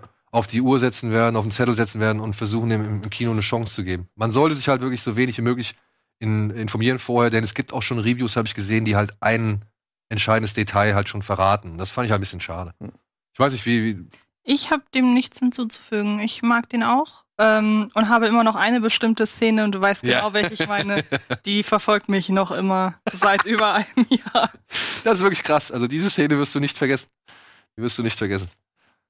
Guck direkt mal, ihr redet weiter. Ich guck mal, wo der, wo der, wo der läuft bei uns. Nein, ich meine, wir können ja, Leute, wir haben noch, wir haben in dem Genre-Spezial, in dem ersten, glaube ich, drüber gesprochen. Wir haben beim Fantasy Filmfest äh, Recap haben wir in Kino Plus drüber gesprochen. Also es gibt diverse Sendungen, wo wir schon über diesen Film gesprochen haben. Deswegen würde ich es jetzt hier einfach mal an dieser Stelle belassen. Eddie hat den als Link zu Hause und äh, wird sich den auch noch angucken, nachdem du jetzt schon 20 Minuten gesehen hast. Ne? Mhm. Und dir aber auch schon ganz gut gefallen Fand ich, fand ich sehr gut, ja. War Ja. nur sehr müde, aber das lag nicht am Film. Ja. Also dementsprechend am Sport, ne? Äh, der Magen-Darm-Infekt. Okay. Aber ja, wie gesagt, gebt dem Film bitte, bitte eine Chance. Ja, er hat's verdient. Und ihr könnt auch sagen, er war scheiße, aber ihr könnt auf jeden Fall nicht abstreiten, dass das mal was anderes ist. Und dementsprechend kommen wir zu dem Film, der genau das sein möchte, was man halt nicht von ihm wollte, nämlich zu viel für alle. Hellboy, Call of Darkness läuft heute an. Und jetzt komm. Kann einer die Handlung nochmal wiedergeben? Weiß einer noch, worum es geht? Nee, Nee, ne? Ich, war- ich habe original überlegt, ähm, Hellboy trifft ja im Laufe des Films, hat er ja so zwei Mitstreiter. Und ich hab, wusste einfach nicht mehr die Namen. Und das ist immer kein gutes Zeichen. Ich meine, es he- heißt nicht so viel, weil ich auch echt ein vergesslicher Boah, ich glaube, ich glaub, aber- das würde mir jetzt niemand zutrauen nach Friedhof der Kuscheltiere und auch eben, aber ich glaube, ich krieg noch ein bisschen hin. Also ich weiß, es geht, um die, Hex, die Hexe es und geht die um Hexe eine- ist in verschiedene Genau, es geht um eine verschiedene Teile Hexe. getrennt. Es geht um eine Hexe, die zu Zeiten von König Artus für Pest gesorgt hat oder für eine bestimmte Form der Pest. Und König Artus hat sie halt in ihre Einzelteile zerlegt und all ihre Einzelteile in die Welt hinaus geschickt und versteckt, damit sie auch ja nie wieder zusammengefügt wird. Und genau das soll jetzt aber geschehen und genau deswegen wird Hellboy auf den Plan gerufen, um eben das zu verhindern. Ich glaube, das reicht eigentlich. Das, das reicht völlig. Ja. Und was haben wir am Ende des, des Tages für einen Film? Das überlasse ich jetzt erstmal euch. Der Film ist ja auf jeden Fall kein klassisches äh, Reboot im Sinne von, ähm, das ist jetzt eher eine Info als eine Bewertung, ist aber kein klassisches Reboot. Sprich, er ist bereits eigentlich in dieser äh, Rolle und wir haben es nur durch eine Rückblende, wird nochmal etwas über seine, seinen Ursprung erklärt, aber es ist jetzt nicht klassische Origin-Story, die von null an äh, einen Charakter einführt, sondern prinzipiell ist Hellboy einfach schon, wie er ist. Genau, und diese das und so seine, seine, wie soll man sagen, seine Parallelweltaktivität ist schon etabliert. Genau. Also er arbeitet für diese Behörde Genau. und diese Behörde Das- ist dafür zuständig, dass die Monster halt nicht irgendwie in der Welt. Exakt. Und es wird durch so ein, zwei Rückblenden wird nochmal erklärt, ne, wo kommt er her, aber wer jetzt davon ausgeht, weil es hieß, es ist ein Reboot und die fangen nochmal von neu an. Die setzen einen Punkt an, der ist auch komplett anders als die Del Toro-Filme, ist halt überhaupt kein Fantasy, ähm, sondern eher will so Horror, Horror-Trash vielleicht so ein bisschen sein. Ähm, aber nur als Einordnung, so fängt der Film eben nicht Das an. ist echt Aber zum. Thema Erklärung, ne? Das ist halt das Ding. Ich finde, in fast jeder Szene, die nichts mit Gewalt oder Action zu tun hat, wird was erklärt. Ja. Exposition the Movie. Ja, Mhm. also wirklich, der Film ist so von Expositionstalk durchsetzt. Ja, jedes Mal. Ja, damals, als ich hier das und das gemacht habe, da hat er sein Auge bei verloren. Das habe ich ihm übel genommen und seitdem kann ich irgendwie meine Fernsehsendung nicht mehr sehen und deswegen muss ich mich an ihm rächen. So, und das, davon gibt's halt wirklich noch und nöcher. Also ich fand den Film unfassbar scheiße. Also wirklich, äh, ich kann es nicht anders sagen. Das war ähm, der schlechteste Film, den ich dieses Jahr gesehen habe. Ist, glaube ich, der schlechteste Film, den ich seit Suicide Squad gesehen habe. Ähm, der sogar Suicide Squad schafft, den, der macht den sogar ein bisschen besser, weil ich irgendwie das Gefühl habe, ich weiß nicht. Ich, ich überlege gerade, also das Einzige, was mir ein bisschen gefallen hat, um es mal so rum zu sagen, es gibt so eine Hexe in dem Film, Baba Yaga. Baba Yaga, ähm, die, die ich ganz cool designt finde und die wirklich schaurig aussieht und irgendwie auch dieses Schloss, was da, Ja. äh, dieses Haus, was da wandelt, das ist das Einzige, was mir vom Setting und irgendwie gefallen hat. Es hat zwar irgendwie überhaupt nicht zum Film gepasst und so, aber ähm, ja, das fand ich irgendwie ganz gut. Aber alles andere, ey, der Film ist ein CGI-Trash-Fest, äh, Horror-Trash vom Allerfeinsten. Ähm, so wirklich so, ich glaube für, ich, ich frage mich, wer wirklich auch die Zielgruppe ist, weil der ist ultra brutal durch die Splatter-Effekte, hat aber dann so Sprüche und irgendwie ähm, so so Dialoge für so, wo so Zwölfjährige sagen, das finde ich cool und eine ne Story, der springt teilweise von Locations und, und, und, und Schauplätzen hin, als ob dem einfach alles scheißegal ist. Ist es ihm, glaube ich. Ja. Wo, wo war das so von wegen, ey, unsere Basis wird angegriffen. Alles klar, Schnitt. Ja, ja. wir sind in der Basis so. Also es ist wirklich es ist ein ah. Ja, der kriegt einen Anruf. Die sind erst heißt es irgendwie so, ah, wir müssen König Arthurs finden. Der, der ist seit 180 Millionen Jahren tot. Den äh, Schnitt sind sie bei König Arthurs. Ah, hier ist er. Dann haben sie irgendwas mit König Arthurs gemacht und dann kriegt er einen Anruf in dieser Höhle bei König Arthur oder eine SMS oder so. Wir werden angegriffen. Schnitt, sind sie da, ums zu verteidigen? Also so. Du hast halt damit teilweise auch das Gefühl, dass einfach 185 Sachen rausgeflogen sind. Also, oder es ist tatsächlich so konzipiert. Ich hatte tatsächlich, also brauchen nicht drüber diskutieren, das habe ich eben schon gesagt, ich werde hier keinen Film verteidigen, weil ich den jetzt irgendwie toll finde. Tue ich nicht. Finde finde ich auch kein guter Film. Aber ich hatte auf eine sehr seltsame Art und Weise trotzdem äh, halbwegs kurzweilige zwei Stunden. Das will ich auch, äh, sag ich mal, dem würde ich sogar zustimmen. Ich habe mich jetzt nicht wirklich in diesem Film gelangweilt, aber ich muss auch sagen, das war teilweise aufgrund der Fassungslosigkeit, die ich manchmal empfunden habe. So, weil da waren halt einfach Szenen oder Momente dabei, wo ich gedacht habe, das ist doch nicht euer Ernst. So, ja. Das ist, Also ich fand ich habe ihn auf schon- dieser Trash-Ebene hatte ich halt einfach hin und wieder, deswegen fand ich ihn so, also ich verstehe alles, ich kann auch alles unterschreiben. Ich fand ihn halt manchmal hatte ich da einfach vielleicht auch einfach an der Schlechtigkeit einfach irgendwie Freude. vielleicht ist das einfach nur ja, eine aber andere das sage ich ja. Das ja, ich also ja. bei- deswegen hatte ich aber schon, und da gibt's andere Filme, die ich halt einfach an der Schlechtigkeit gar keine Freude empfinden konnte. Äh, wie beispielsweise bei mir bei After Passion, einfach nur um noch irgendwie mal so einen so einen- so einen, ähm, einen Vergleich zu, zu ziehen. Und für mich ist es halt immer, wenn das noch ein Film irgendwie hinkriegt, dass ich mich aber auf einer sehr seltsamen Ebene zumindest nicht langweile, ist es für mich zumindest ein, möchte ich auf die Plusseite schreiben. Und ich fand, David Harbour hat seine Sache jetzt auch nicht schlecht Ey, gemacht. David Haber war auch nicht das Problem. nee, Mila Jovovich wird halt keine Schauspielerin Den mehr. kennst du ja überhaupt nicht. Also der ist da in seiner Maske drinne. Seine Maske ist halt das Problem. Also ich Und die deutsche Synchro ist halt leider wirklich ja, ein das extremes ist, Problem. das muss man wirklich sagen. Wir waren, wir haben, wir haben die deutsche Pressevorführung gesehen, was ich auch nicht verstehe. Grüße, ähm, warum die das machen, weil ähm, jeder One-Liner und der Film ist voll mit, also davon wird halt einfach noch mal schlechter und äh, ist auch teilweise so wirklich, glaube ich, schlecht übersetzt und Und auch Ian Es McShane hat einfach eine Stimme, die nicht passt. ich habe auch jedes Mal das Gefühl gehabt, die machen einen Spruch und dann gucken sie so ins Publikum. Hm. So, so hat sich's angefühlt. So, habt ihr gekriegt? Haben wir das gecheckt? Also ja, wir haben's gecheckt. Wir haben's ja gehört. Ja, also äh, ich weiß nicht was. Vor allen Dingen, weil ich war echt ein Fan von den, also gerade Hellboy 2 von Guillermo del Toro finde ich einen richtig geilen Film. Und das ist echt so eine Abkehr. Das ist jetzt eher sowas wie, ja, so wie die Resident Evil Filme oder wie heißen diese unsäglichen äh, Werwolf-Dinger da? Twilight? Nee, das sind Vampire. Ach so, du meinst Underworld. Underworld. So, aber noch schlechter halt. Ähm, so wirklich so. Ja, aber das ist ein gutes Beispiel. Zum Beispiel bei Underworld hat ich, hab, ich konnte ich gar keinen Spaß empfinden. Und aber ich we- weiß total, was du meinst. Und das war bei mir nämlich eben anders. Das hatte ich, dieses oh, Gefühl hatte ich bei, bei Hellboy jetzt eben nicht ganz so schlimm. Im lassen wir doch mal die Dame vorkommen. Ich erinnere mich an unsere whatsapp Ich meine, kannst du, kannst du, kannst du viel entgegnen? kannst du viel entgegnen zu dem, was wir jetzt sagen? Oder, oder? Nein, ich fand den Film zum Kotzen. Ich war lange nicht mehr so nah da dran, rauszugehen, weil ich es nicht mehr ertragen habe. Also man muss sich das vorstellen. A, wir hatten einen mega lauten Kinosaal.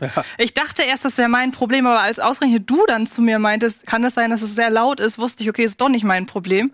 ähm, man muss sich das vorstellen. Beschall Ausgerechnet du.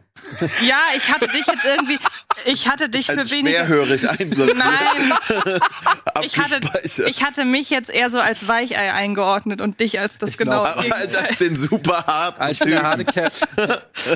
ähm, nee, man muss sich also vorstellen, so die mega alles in tausendfacher Lautstärke ballert auf einen ein an Musik, weil der ist ja auch durchsetzt mit Musik, so in diesem furchtbaren, Ey, was Guardians. Scorpions auf Spanisch, Alter. Das geht gar nicht. Nee, irgendwie hat irgendwann, es hat ja Rock mit you like a Guardians. Hurricane auf Spanisch.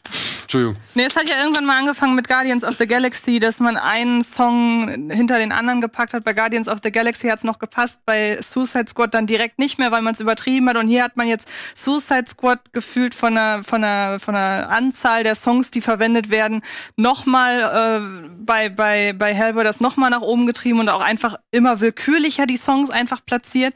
Und dann halt in dieser heftigen Lautstärke. Und dann, wenn man schon von der Akustik her sich die ganze Zeit so penetriert fühlt, dann hat man auf der Leinwand auch noch die ganze Zeit ein teilweise nicht, äh, nicht zu erkennendes, weil vollkommen hektisches und unübersichtlich gefilmtes äh, CGI-Spektakel mit wirklich teilweise furchtbar miesen Effekten, mit Mhm. Szenen drin, wo man, wo man da sitzt Diese und denkt, Kackwürste. da, da, oder, oder dann sind da Szenen drin, wo man nicht Boah, ja, okay, die, boah, die waren. Da behaupte ich, nach drei Tagen kriegen wir die besser animiert. dann sind da Szenen drin, wo man nicht fassen kann, dass das jemand mal so, dass, also dass das ernst gemeint ist. Dann tauchen da plötzlich Nazis auf in einem Film, wo vorher dann äh, aber auch schon King Arthur drin vorkam. Gut, das finde ich jetzt nicht so schlimm. weil Also ich meine, das hat Transformers 5 auch gemacht, aber da denke ich mir, Transformers 5 wusst, äh, da ist es das, da ist das Konzept, dass man so viel in einen Film reinballert, bis es keinen Sinn mehr gibt, äh, keinen Sinn mehr ergibt. Und hier bei Hellboy hatte ich halt das Gefühl, ihr wollt aus zum Beispiel der Anwesenheit der Nazis gerade irgendeinen erzählerischen Mehrwert schöpfen, was aber so hanebüchen ist, dass es nicht funktioniert. Ja, das, aber das, ist tatsächlich die, das ist die genau, Originalstory, das ist der Comic. Die, genau, Echt? das Ja. ist tatsächlich die Geschichte. Der ist Aber es ist so viel, viel, viel näher am Comic Aber- als die äh, Tetoros. Aber dann ist es ja umso schlimmer, wenn es so trashig aufgezogen ist, dass ich niemals auf die Idee käme, dass das in irgendeiner Form ernst gemeinte Hommage an einen Comic ist. Weil ich kenne das Comic nicht und ich dachte, das ist gerade ein Witz, was ihr da Ich hab, macht. aber Also- ich habe ich hab nämlich Bilder auch mal gegoogelt von wegen, wie sieht denn das Schwein eigentlich im, äh, im Comic aus? Und dann siehst du einfach, wie es gezeichnet ist und dachte ich, ja, nee, okay, es sieht genauso trashy aus, wie es Dieser Ruhrrock. oder wie Ja, heißt- das hat mich aber auch nicht, das Schwein hat mich nicht das gestört. Schwein hat mich auch nicht also, gestört. aber- also das Schwein war sogar ein positiver Elemente. Lichtblick, meiner Ansicht nach. Ja, fandst du? Ja, also, das- also zumindest wie es gestaltet wurde. Aber alles andere, halt die ganzen Charaktere, auch zum Beispiel diese zwei, also das Mädchen und der Typ, mit dem er äh, seine Buddies dann da hat, die, sie sind ja so blass. Du fragst dich die ganze, und die kriegen relativ viel Screentime. Und du fragst dich die ganze Zeit, wo kommen die her? Was wollt ihr überhaupt? Warum sind die überhaupt da? Was ist das hier überhaupt? Wo ist, dann sind die wieder in dem Büro da von äh, Ian McShane jedes Mal in diesem Konferenzraum. Das, also es, dieser Film wirkt so komisch und, und hat so, setzt so komische Schwerpunkte teilweise. Ähm, von Hellboy selbst kriegt man eigentlich gar nicht so viel mit, außer halt diesen zwei, drei Rückblicken. Und ähm, der hat ja auch keine wirklich geilen Szenen. Also der, es gibt, also bis zum Ende, finde ich, konnte man sich fragen, warum ist, was ist eigentlich an Hellboy das Besondere? ja, vor Außer, allem, dass er halt vom Teufel geboren ist oder irgendwas so. Ich weiß es eigentlich gar nicht. Ist er vom Teufel, irgendwas mit dem Teufel halt. Aber was ist das Besondere an ihm so? Er hat, er kann mit seiner rechten Hand kann er ordentlich zuhauen. Das kon- konnte Bud Spencer auch. Also, wo ist der, ja, was ist, was ist an Hellboy das Besondere? Das kommt, der arbeitet der Film überhaupt nicht raus. Nee. äh, also, und das was, stimmt. was der Film halt leider auch gar nicht rausarbeitet. Und das finde ich halt im Gegensatz oder im Vergleich mit den Del Toro-Filmen. Die mögen vielleicht inhaltlich weiter vom Comic entfernt sein. Aber wir haben hier mal zwei Bilder rausgesucht aus den Comics. Ich weiß nicht, Alvin, kannst du die mal kurz einblenden? Ja, ich hoffe, die sieht man jetzt auch im Vollbild. Jetzt guckt euch das mal an. Sowas hast du im neuen Hellboy-Film einfach nicht. Da gibt es nicht einen ruhigen, gefühlvollen Moment zwischen Vater und Sohn. Die blöken sich an, die dissen sich, die schreien. Hellboy schreit eigentlich permanent durch diesen ganzen Film. Und dass da mal irgendwie ansatzweise wie eine Vater-Sohn-Beziehung irgendwie auftaucht oder vermittelt Null. wird. Null. Es wird auf der emotionalen Ebene wird nicht irgendwas, pa- es passiert gar nichts auf emotionaler Ebene. Deshalb ist auch das Finale so, so lächerlich, weil es einem alles scheißegal ist. Also, Du kannst ja jeden in dem Film umbringen und es interessiert dich nicht eine Sekunde, inklusive Hellboy. also wirklich, du kannst Hellboy töten. So, oh, Ja, okay, ist er halt jetzt weg. Scheiß So drauf. what? ja, man Also, hat halt das Gefühl, Kriegen wir halt keinen Film mehr in der Qualität. Ja. man hat halt das Gefühl, es ist alles darauf aus, dass wirklich auch in jeder Sekunde was passiert, weil diese Leute sonst abschalten würden. Im Grunde das, Ja. was gerade bei den Animationsfilmen eigentlich Thema war, bei den Kindern, dass die permanent irgendwie äh, beschäftigt werden wollen, hat man hier das Gefühl, man muss, die Macher wollen die ganze Zeit was liefern, um auf jeden Fall zu verhindern, dass irgendjemand abschaltet. Aber man schaltet eher ab, weil der die ganze Zeit liefert und nicht, weil er nicht mal auch zwischendurch mal eine Pause Ja, macht. genau, weil er halt nicht mal auf die Bremse tritt, weil er nicht mal irgendwie ein Mittelmaß kennt, weil er halt irgendwie, oder auch eine Zurückhaltung. Ich meine, auch, ne, was du gesagt hast, wer soll ich diesen Film angucken? Ich habe nach dem Film gesagt, das ist ein Film für Zwölfjährige, den sie erst in sechs Jahren gucken dürfen, weil der ist halt wirklich auch schweinebrutal. Ja, Der ist- der ist- also brutal, mit Gesichtshaut abziehen und an der Mitte Menschen auseinanderreißen und so, dass die Gedärme halt komplett rausquellen und so. Der ist wirklich fucking brutal. Das fände ich normalerweise richtig geil. Aber ich sag, zum Beispiel, kennt ihr Doomsday von Neil Marshall? Ja, vom Namen. Ich glaube, ich habe ihn nie gesehen. Ich Ja. habe nie gesehen. Ja, das ist halt auch wirklich wahlloser Trash. Mad Max, Escape from New York, Braveheart, alles drin. ja, aber irgendwie fühlt sich das alles so viel angenehmer an, weil es halt nicht irgendwie permanent auf die Tube drückt, weil es auch mal irgendwie ruhige Phasen da einbaut und weil es mit Lust und Laune an dem Ganzen irgendwie das zitiert. Und dann hast, du, dann hast du noch Mila Jovovic, die, Ja. von, Die ist die wirklich wo man wirklich schon keine Erwartungshaltung hat, aber und sie aber- schafft sie noch zu aber wo du unterbieten. dir wirklich denkst, Alter, also das ist ja wirklich. Also du hättest einen Pappaufsteller dahinstellen können und es wäre, glaube ich, das gleiche gewesen. Also sie, meiner Meinung nach wird es in diesem Leben keine Schauspielerin Ja. mehr. Ich meine, ich muss dazu sagen, ne, Iron Sky 2 finde ich wesentlich schlimmer, weil bei dem habe ich mich Ja. einfach tatsächlich gelangweilt. Das habe ich bei Hellboy dann doch nicht. Also wenn ich die jetzt bei mal beiden vergleiche, so vom Trash-Faktor und was alles drin ist und so, da gebe ich Hellboy den Punkt. Aber trotzdem muss ich sagen, auch jemand, als der gerne echt irgendwie mal Trash und, und Nonsens sich reinzieht, das macht keinen Spaß. Das ist eher anstrengend. Ja. Oder? ja, also ich Was haben wir denn noch? Was haben wir noch? Nix. rate ab. Wir haben noch, wir können uns mal ein Plakat angucken, um jetzt mal vielleicht ein bisschen was. Äh, rein. ja, wir haben noch eine Runde billig oder willig am Start. Komm.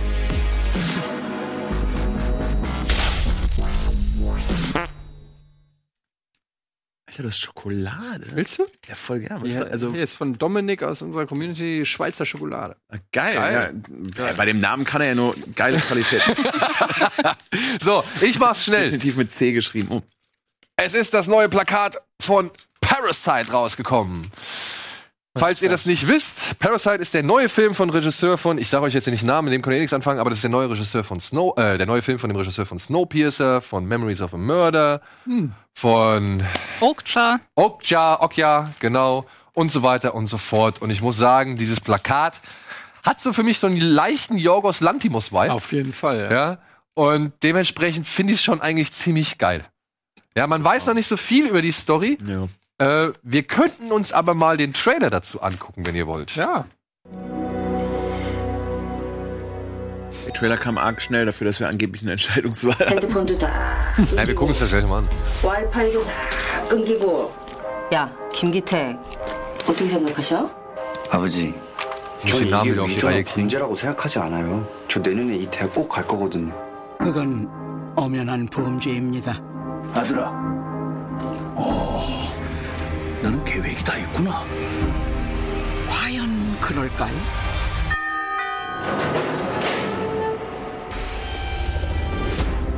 저는 백수 가족의 장남 기우가 고액 과외 면접을 갑니다. 참으로 시의적절하다.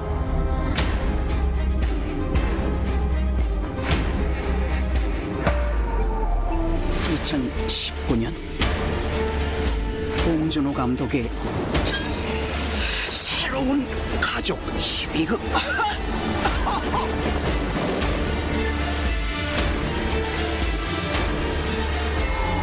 Die Bilder sind schon wieder geil. 기생충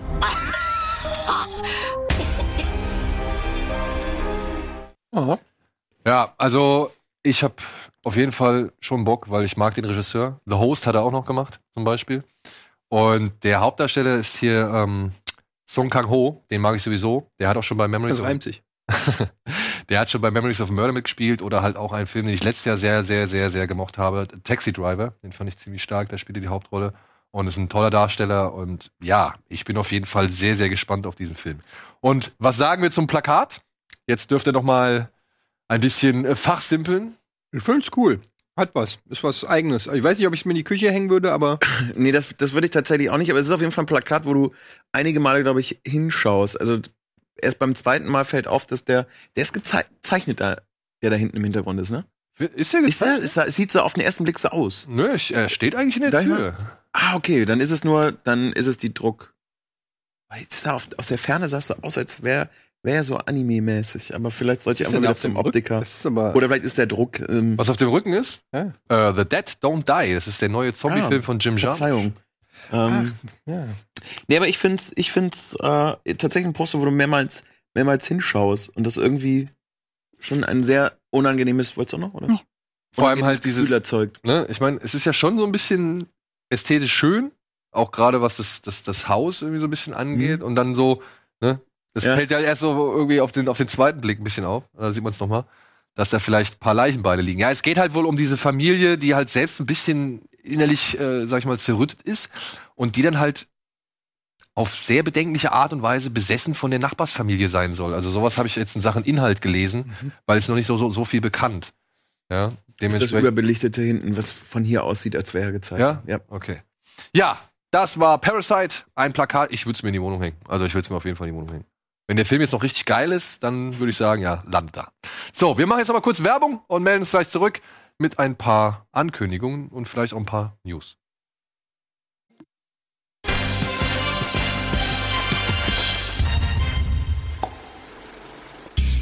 Einen schönen guten Tag. Herzlich willkommen zurück zur aktuellen Ausgabe Kilo Plus mit Antje, Dominik, Etienne und mir. Und ja, wir machen direkt weiter mit den News. Öre Again. Game of Thrones Regisseur Alan Taylor verfilmt Schätzings Der Schwarm als Miniserie. Schicksal. Weitere Bilder von Terminator 6 sind da. Aus und vorbei. Adam McKay und Will Ferrell gehen fortan getrennte Wege. Neues vom neuen Nolan. Lang unwirklich und von der Hereditary Cutterin geschnitten.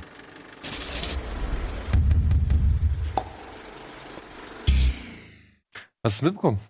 Adam McKay und Will Ferrell. Nee, was ist da los? Die haben ihre gemeinsame Produktionsfirma Gary Sanchez oder wie die heißt, Mhm. ähm, haben sie Dirty? Nee, oder Gary Sanchez. Gary Sanchez, glaube ich, oder Dirty Sanchez, ich weiß nicht. Ich meine Gary Sanchez. Ja. Haben sie jetzt äh, aufgelöst. Also sie gehen wirklich so gesehen getrennte Wege. Jeder macht sein eigenes Ding. Sie sind im Guten auseinandergegangen. Also das ist jetzt kein Stress oder kein Streit. Sie haben halt einfach nur festgestellt, ihre Karrieren und ihre Interessen entwickeln sich in andere Richtungen. Ja, Adam McKay hat sich auch so ein bisschen wegentwickelt, so sag ich mal, von den ja, screwballigen Comedies hin zu einem echten Filmemacher mit Oscar-Ambitionen und Will Ferrell nicht. ja, der macht halt, der macht halt eigentlich seit Jahren nur noch Schrott, kann man halt so sagen. Ja, wenn man jetzt Holmes und Watson auf jeden Fall dazu äh, mit im Ja, wann hat er denn das letzte Mal was richtig Geiles gemacht? Also ich glaube, wir zwei hatten bei Daddy's Home zwei mehr Spaß, als, stimmt, äh, als ja. wir vielleicht hätten haben sollen. Aber Aber ich finde, Will Ferrell hat schon den Zenit lange überschritten. Ja. So, so leid es mir tut, aber Aber wir sind ihnen dankbar für Filme wie Anchorman, die etwas anderen Cops, Anchorman 2. Anchorman 2, Stiefbrüder Ja, oder auch für Eastbound and Down, ist ja auch unter deren Stimmt. Ägide entstanden. Funny or Die ist auch cool. Mhm. Drunk History zum Beispiel haben die beiden auch Ich glaub, gemacht. Vice Principal sogar auch. Ja. ja, Ähm, aber ist doch eine total vernünftige Entscheidung, wenn man feststellt, komm, da wird jetzt nichts mehr draus, bevor wir das. Also das, das klingt jetzt erstmal nach sehr erwachsen. ja, also muss man auch mal sagen. Also es ist jetzt keine, keine große Skandaltrennung oder sonst irgendwas, sondern einfach so, ey Leute, es geht halt jetzt halt, wir machen jetzt halt andere Sachen und dementsprechend machen wir halt nichts mehr zusammen. Also in Step Brothers 2 hätte ich mich schon gefreut, obwohl nach Holmes und Watson wahrscheinlich eher unwahrscheinlich, dass das jemals passiert wäre. ne?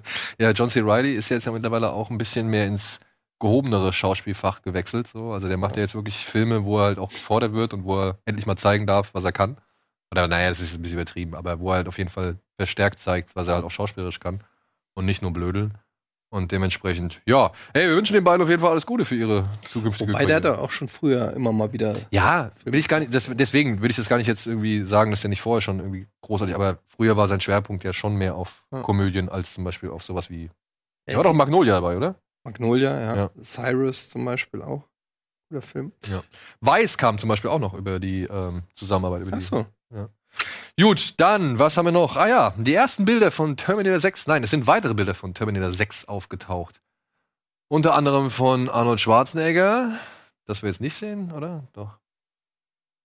Der Film soll ja tatsächlich an Teil 2 anknüpfen. Aber Arnold als T800, das ist jetzt wohl schon bestätigt, wie auch Sarah Connor in Form von Linda Hamilton, spielen wohl nur eine kleinere Rolle. Also sind jetzt nicht mehr aktiv am Geschehen beteiligt, sondern tauchen nur irgendwie am Rande auf. Sondern Es geht jetzt hier wohl um eine junge Darstellerin namens Natal Natalia Rice, die spielt so wohl die, ähm, das ist Mackenzie Davis, die spielt wohl eine Soldatin und momentan munkelt man noch aufgrund ihrer Narben, dass sie ebenfalls ein Terminator ist.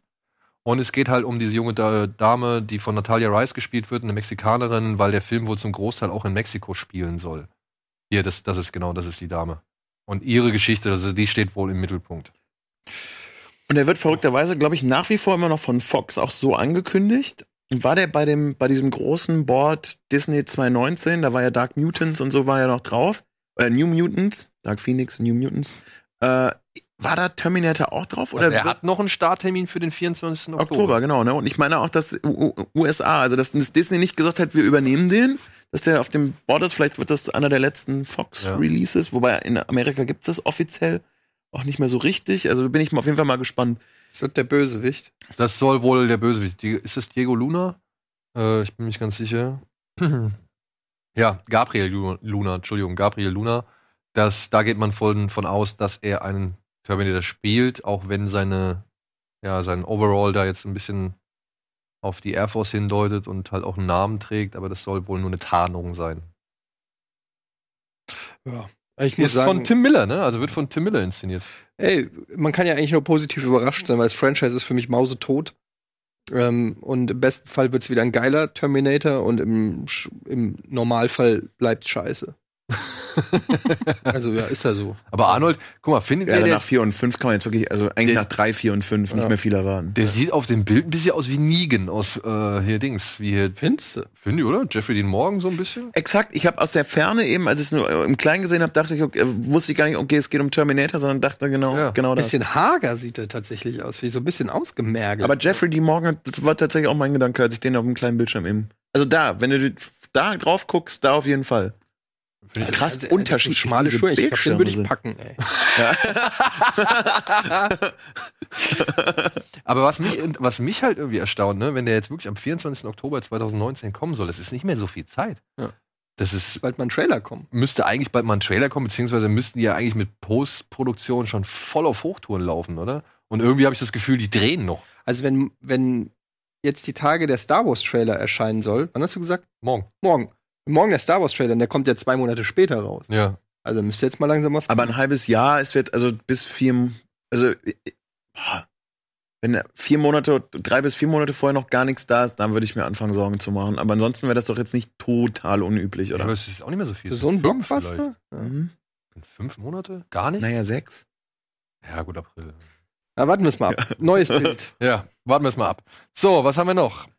Ähm, ja, Frank Schätzings Der Schwarm nimmt endlich konkrete Formen an. Nachdem das Drehbuch oder beziehungsweise die Rechte ja jahrelang durch die äh, Hollywood-Reihen gewandert ist und Uma Thurman schon mit dem Projekt irgendwie in Verbindung gebracht wurde, äh, ist jetzt klar, dass einer der Game of Thrones Produzenten, Frank Dölger, zusammen mit seiner Produktionsfirma Intalgio Films, diese, dieses Buch jetzt zu einer achtteiligen Miniserie, unter anderem in Kooperation mit dem ZDF, machen wird. Und als Regisseur ist dafür jetzt Alan Taylor verpflichtet worden. Alan Taylor kennt man unter anderem für, ja, Sopranos. Da hat er einige Folgen inszeniert.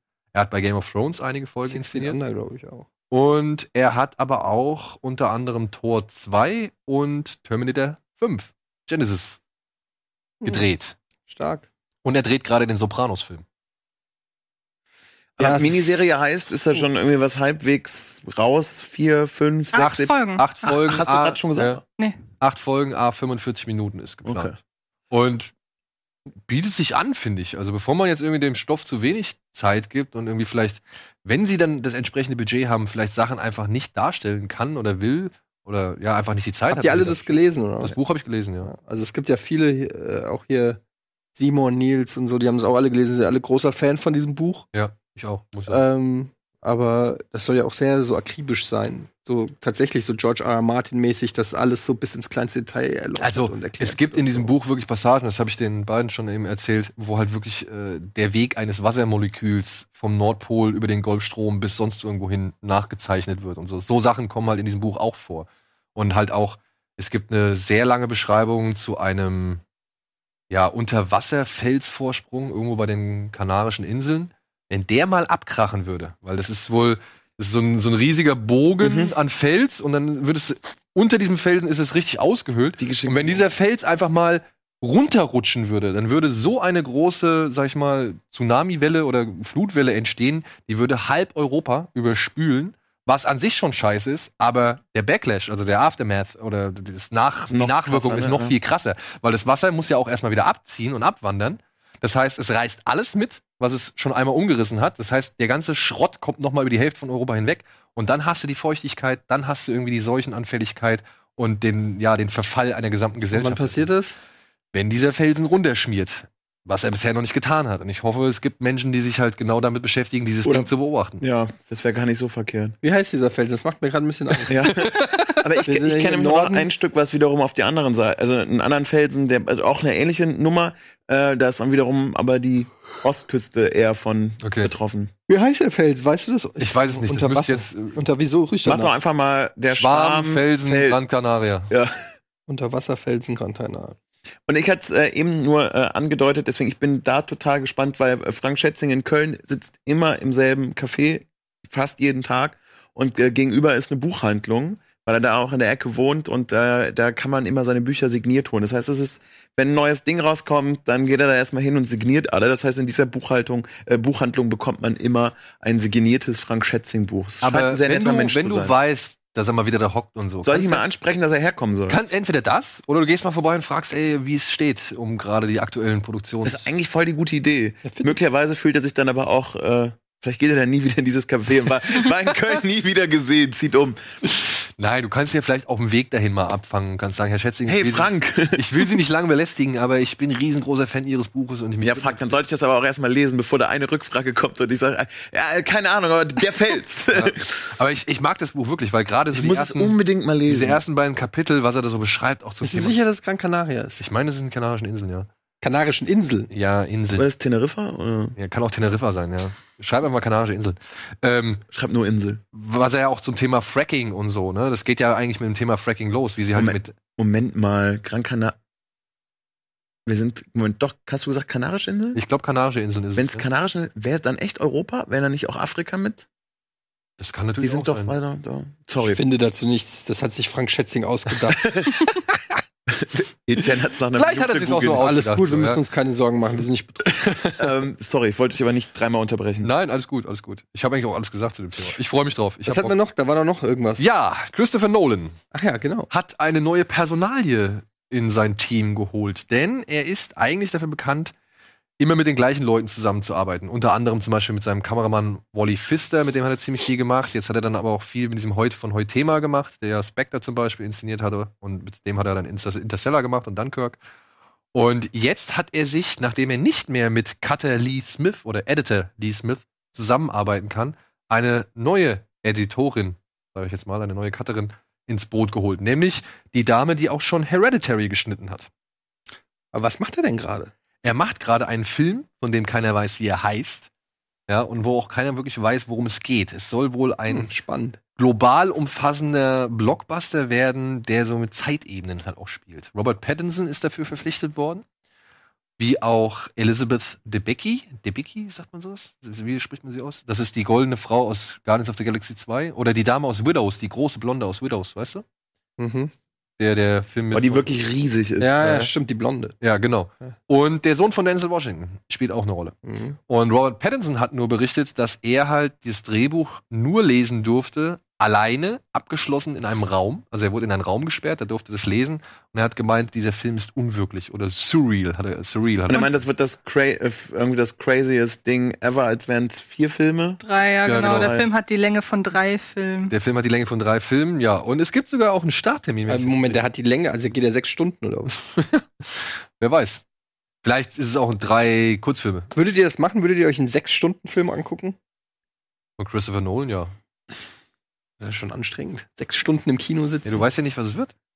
Also ich kann mir sechs Stunden tatsächlich, ich, sitzen. ich kann Egal. sechs Stunden sitzen, das wird's auf jeden Fall. Ja, Ja, aber da wird es ja Pausen geben. Bei jedem Drei-Stunden-Film. aber gibt's ich Pausen. kann mir tatsächlich nicht vorstellen, dass ein, also dass die einen sechs Stunden Film ins Kino bringen. Glaube ich auch nicht. Also vielleicht ist da einfach so, also was Wie lang heißt war die damals Länge? der, der mit dem Wolf? Vier. 180. Nee, der war Ich vier. glaube, die erste Version war 180. Ich meine, der wäre vier Stunden gewesen. Der ist erst im Director's Cut vier Stunden geworden. Ich dachte, meine, der wäre in, ja, Drei, wir, wir einigen uns auf drei bis vier. Ja. Drei bis vier Stunden. Ja. Na, ich glaube, wenn jemand halt von seinem Studio so freie Hand bekommt, dass er wirklich einen Sechs-Stunden-Film machen dürfte, wäre es wahrscheinlich Christopher Nolan oder vielleicht noch Quentin Tarantino. Ich glaube, das sind die einzigen beiden Namen, wo das Studio James sagt, komm, Cameron wahrscheinlich. macht mal irgendwie. Wobei, Aber- also ohne Scheiße, bis bei den Namen könnte ich mir aber vorstellen, dass sie bei, bei also bei einem Sechs-Stunden-Film zumindest sich dreimal zusammensetzen und sagen, überleg's dir bitte Aber nochmal. bei Tarantino, er wollte das ja für Kill Bill, da haben sie ja gesagt, er muss zwei Teile machen. Er wollte es ja auch für Django Unchained. Ja. Deswegen wirkt der Film am Ende auch so ein bisschen gehetzt, weil da eigentlich noch mal ein ganzer Film dahinter kommen sollte. So, ne? aber ich meine, Zack, also pff, Irgendwie finde ich die ganze Art und Weise, wie sie das ankündigen, beziehungsweise mit dem, was sie ausspannen, finde ich super albern.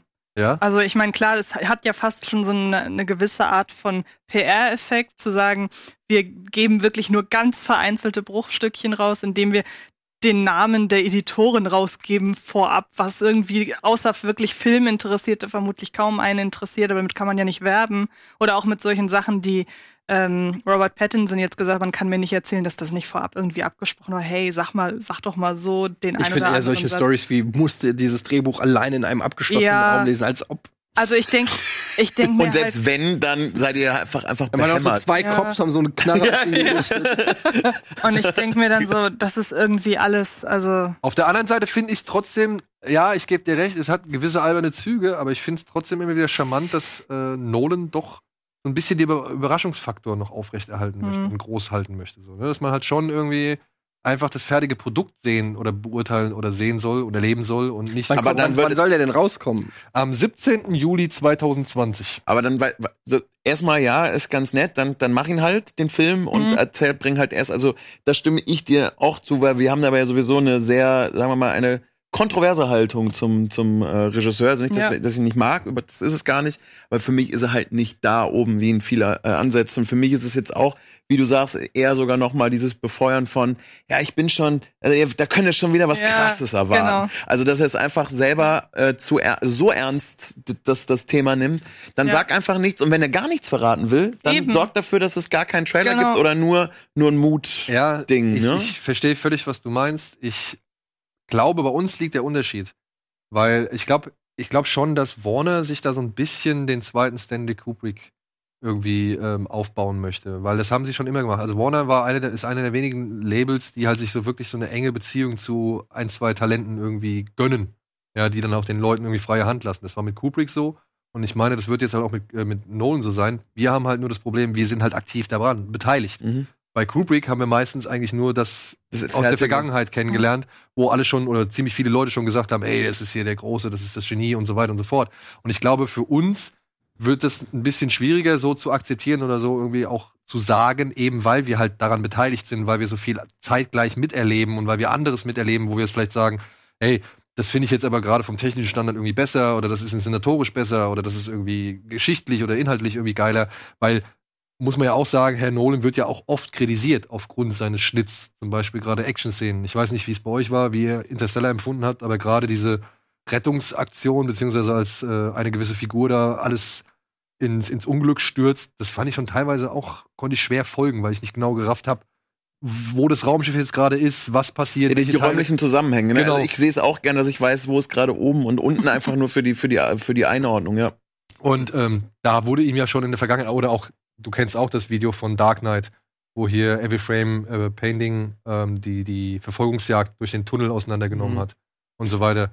weißt du, was ich meine? Ja. Da gab es halt schon Leute, die haben das alles wirklich Also, äh, äh, ja, stimmt schon. Also, da kann, kann man sicherlich Sachen kritisieren, aber trotzdem ist der für mich so einer der wenigen, oder was heißt, ist so einer von den Regisseuren, die irgendwie Filme trotzdem immer irgendwie auf ein neues Level heben und man immer wieder gespannt ist, was, was macht der, der sich selbst auch irgendwie challenged und ähm, nicht einfach nur dann einfach immer das Gleiche macht oder so. Also ich finde, ähm, ich finde auch die meisten Sachen, die er mal jetzt mal, also den Film, den ich am wenigsten von ihm mag, ist wirklich Dark Knight 3, weil bin ich unfassbar enttäuscht von. Ähm, bis heute bin ich richtig, richtig sauer, wenn ich nur an diesen Film denke.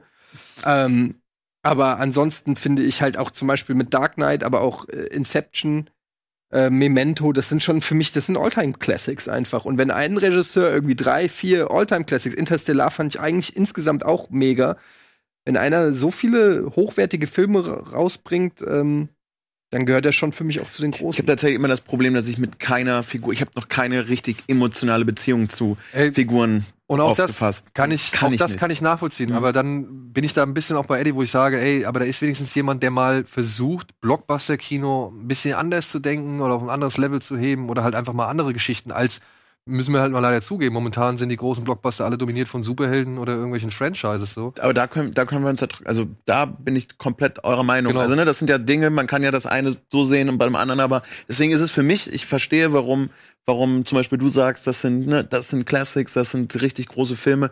Äh, ich habe halt, ich habe die gesehen, fand die auch immer sehr gut. Das muss man ja auch dazu sagen. Ähm, oder auf jeden Fall, ja doch, eigentlich immer sehr gut, mindestens. Aber ja, so der, der, der letzte, der letzte Funken. Ja. ich brauche brauch irgendwie so die, die, den, den richtig äh, emotional, also einen emotionaleren Bezug zu Figuren. Aber ich glaube, das ist dann auch einfach Geschmackssache. Aber zum Beispiel Interstellar fand ich sehr emotional. Fand ich überhaupt Echt nicht. Überhaupt Ich nicht. muss auch sagen, emotional konnte ich da nicht so ganz. Am Der Ende, war die er ganze seine eigene Tochter im Krankenhaus besucht, Ja, das die ich seine gut, Mutter ja. sein könnte. Ja, aber mega die krasse rührende Szene, habe ich immer Ja. Tränen auch. ja, also in, das ist also in der Theorie, also ich finde es fast emotionaler, wenn du es erzählst gerade. Vielleicht habe ich es auch zu verklärt irgendwie.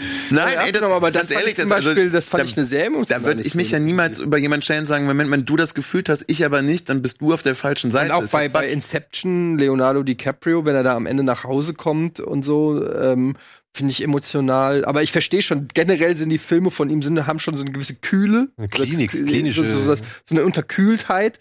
Aber das ist halt irgendwo so es ist noch nicht die Situation, die ich sein emotional finde. so. Ich finde halt tatsächlich, dieses, das aus der Situation heraus, wenn du das so sagst, das passiert oder das ist inhaltlich, hat das natürlich eine unglaubliche Fallhöhe. Ich finde aber einfach, wie er es macht und wie er die Figuren einführt und wie da der Bezug besteht, krieg ich halt immer, habe ich immer eine sehr, sehr große Distanz. Hm. Weil es immer für mich immer eben diese Kühle, diese Coolness hat, dass ich eben da nicht sitze und denke, okay, das ist jetzt gerade gerade ein, ein Charakter, bei dem ich wirklich äh, einfach sage, egal wohin, ich bin irgendwie bei dir, ich bin dabei. Das habe ich beispielsweise bei Interstellar eben nicht gehabt. Hm. Aber das ist vielleicht ein Thema für ein andere. Ich sehe ein äh, Nolan-Spezial auf uns zukommen, würde ich sagen. Sehr gern, sehr gern.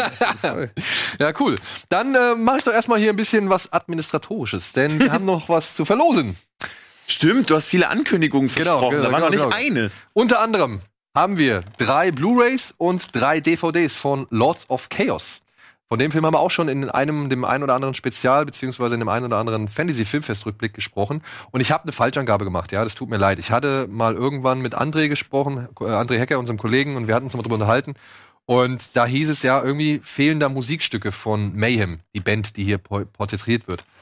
Das ist nicht so. Hier ist wirklich alles an Musik drauf, was an Musik drauf sein soll. Das wurde nicht nochmal nachträglich geändert. Ich habe auch nochmal mit dem Verleih, mit Studio Hamburg gesprochen, die uns gebeten haben, das irgendwie ein bisschen klarzustellen, dass da wirklich die, die Mayhem-Songs drauf sind, die da auch drauf sein sollen. Dementsprechend alles drin, alles dran.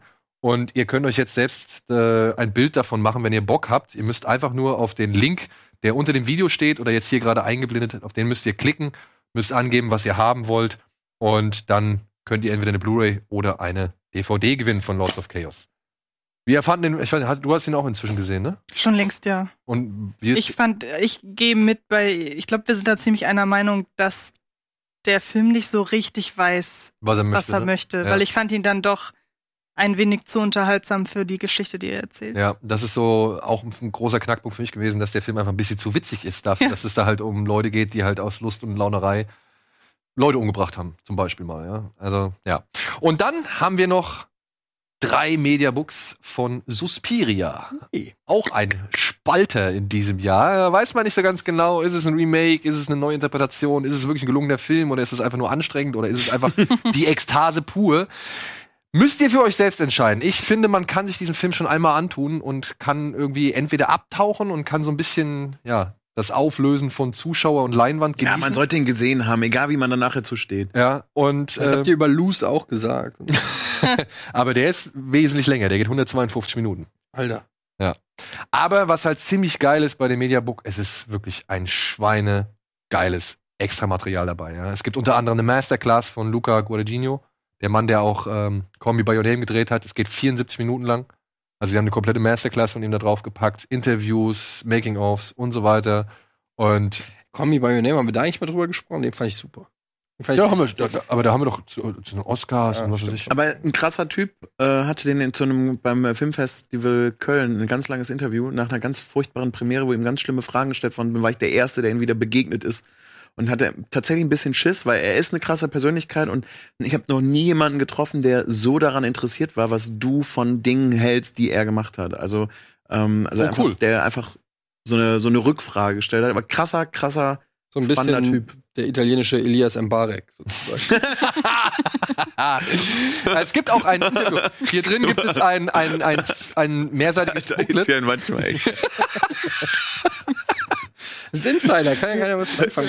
Ja, absolut, absolut. Äh, es gibt ja auch ein Booklet drin äh, von ein paar Seiten, unter anderem mit einem Essay, wo halt Dr. Markus Stiglegger und der Filmphilosoph oder Professor ein bisschen über Suspiria, das Original von Argento und über, sag ich mal, das Körperkino von Argento irgendwie philosophiert und redet, dann auf den neuen Film zu sprechen kommt. Und da ist ein Interview drin mit Luca Guadagnino und da sagt er auch so, da sagt der Interviewer, das fand ich sehr nett, er sagt so, ey, du wurdest schon tausendmal gefragt, irgendwie, warum du den Film gemacht hast, ich will's gar nicht machen. Und dann sagt er direkt darauf, ja, die Frage ist auch schwachsinnig. Beziehungsweise er mag die Frage auch überhaupt nicht. Und wie gesagt, schöne Extras, schöne, äh, schöne Aufmachung und Film, meiner Ansicht nach, sollte man ihn wirklich mal gesehen haben. Sollte man eine Chance geben. Aber das klingt ja mit dem Programm, was da drauf ist, als da ist ja ein Sonntag von, von 12 Uhr an bis abends gerettet. So. Würde ich sagen. Also da kann man schon mal so einen Tag mit verbringen. Krass. Ja. Geil. So, wir gehen jetzt erstmal kurz in die Werbung und melden uns gleich noch zurück, ja, mit ein paar weiteren Ankündigungen und Besprechungen und auch noch eine Verlosung.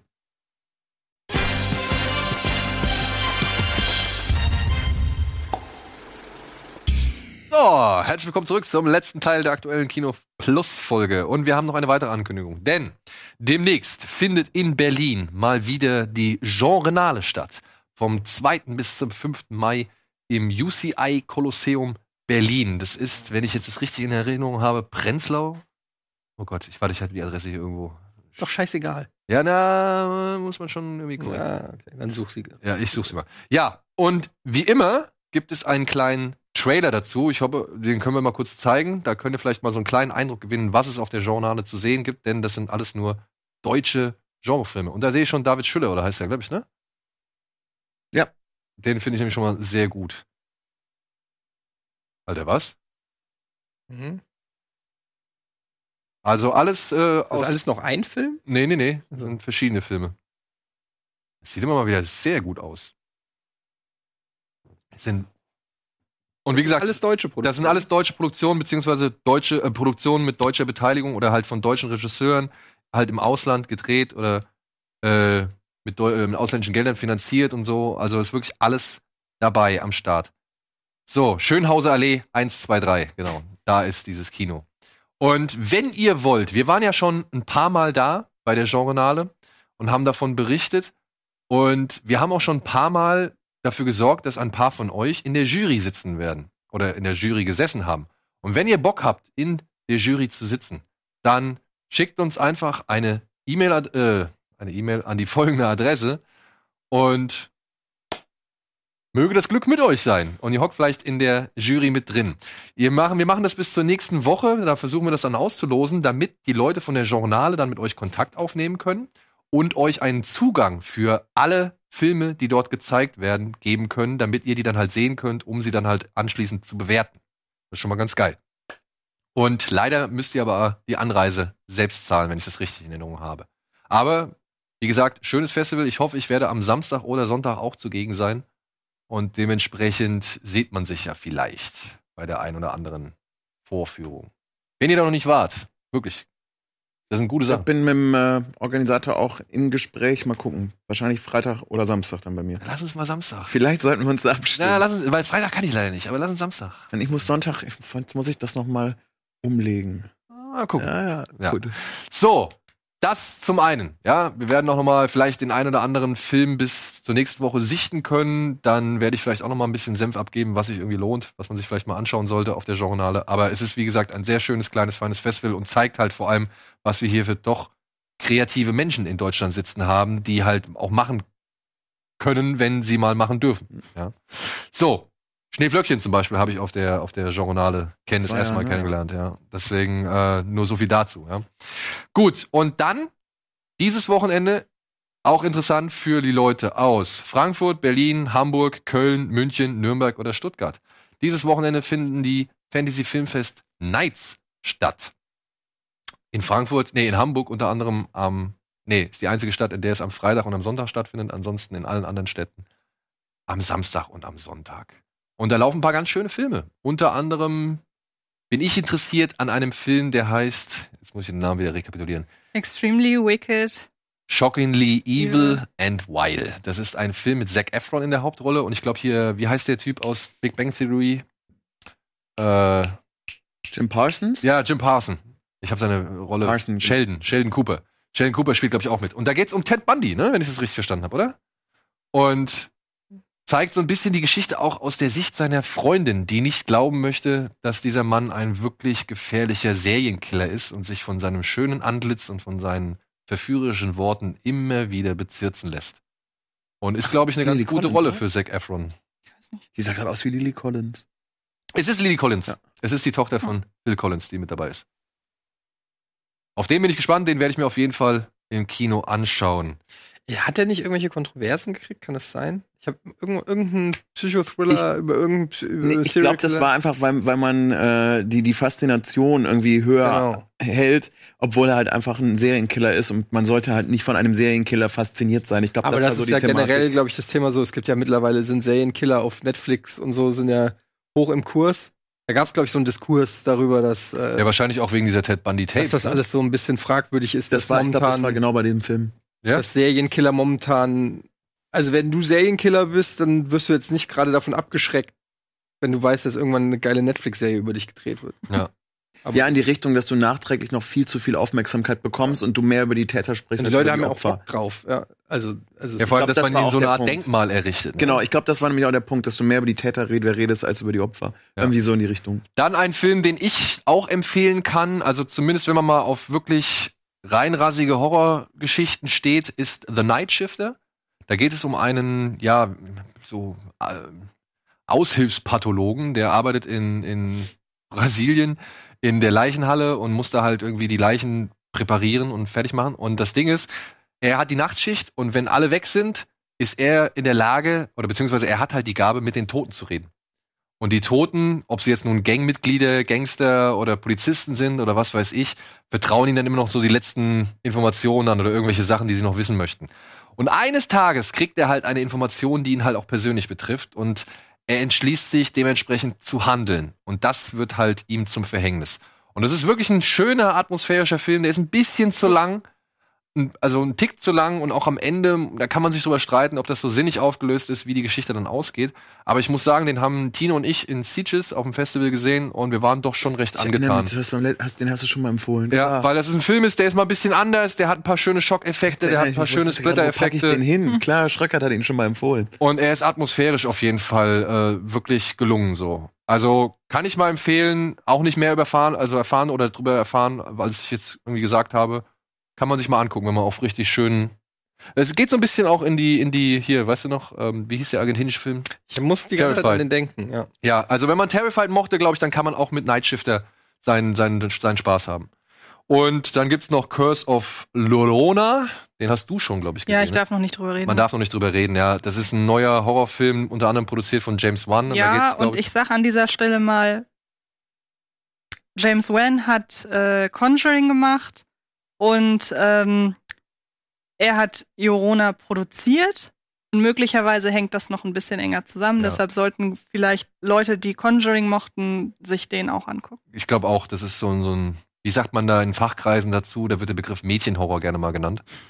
äh, Filme, die eigentlich gar nicht wirklich großartig Werbung bedürfen, also nötig haben, weil halt die Leute sowieso reingehen wollen, die das interessiert. Und hier geht's wohl um eine Frau vom Jugendamt, wenn ich das richtig weiß, die ähm, ein Haus betreuen soll, in dem halt die Kinder wohl misshandelt wurden, aber die Mutter der Kinder sagt halt, sie wollte sie eigentlich nur vor einem weiblichen Geist von Genau, Larona, von Lorona beschützen. Und plötzlich sind die Kinder tot. Und ich glaube, dann geht der Film so Das gesehen. wird ein. Genau. verhältnismäßig ziemlich großer Blockbuster, den das Fantasy Filmfest dann noch zeigt. Es Eigentlich ist ja immer schon, so, es ist dass sie schon- immer mal einen oder immer Genau. einen so größeren dabei haben. Es ist ein größerer auf weil jeden Fall. Das klingt auf jeden Fall. Der startet nächste Woche nämlich auch, ne? Ja. Ja, Ich frage mich, ob es da wohl ein paar Jumpscares gibt. mit Sicherheit. Dann gibt es eine Anthologie-Geschichte, also einen Anthologiefilm Mickey Rourke als Filmvorführer zeigt ein paar Leuten ein paar Kurzfilme, unter anderem von Mick Garris, von Rio Kitamura, der Midnight Meat Train gemacht hat, von David Slade, der Hard Candy gemacht hat, und Alejandro Brugues, der auch Juan of the Dead gemacht hat. Und ich glaube, John Landis, nee, Joe Dante ist auch mit dabei. Ach, wir Joe- schauen zu, wie Mickey Rourke Filme vorführt. Genau. Die Filme sehen wir dann aber auch. Genau, die Filme sehen wir dann auch. Ist halt, wie gesagt, so ein Anthologiefilm, ne? Und auch ganz gut besetzt. Und wie gesagt, die Regisseure sind eigentlich schon, versprechen schon ein bisschen was. Zumindest für Kurzfilme. Interessantes, ganz interessante Idee. Alter, wie der aussieht. Ja, wie der aussieht, ne? ist echt krass. Ich habe gehört, dass der diese ganzen OPs machen musste, weil der mit irgendeinem so Profiboxer halt Sparring gemacht hat und der ihm einfach das Gesicht grün und blau geprügelt hat. und ähm, sich deshalb auch der Chirurgie äh, widmen musste. Ich habe mal gehört, der saß in einem Flugzeug und das Flugzeug musste landen oder runtergehen, weil in der Höhe, in der er war, seine, Gesicht. Sein, seine, sein Gesicht halt, seine Operation, irgendwie das, sein Gesicht drohte aufzuplatzen, weil der Druck da oben, das, das, sein Gesicht konnte dem Druck nicht ganz standhalten. Und deswegen mussten die halt, ja, das war halt so frisch nach seinen, seinen, seinen äh, OPs halt. Ja. Alter, das sieht wirklich, das, das ist ja wirklich erschreckend. Ja.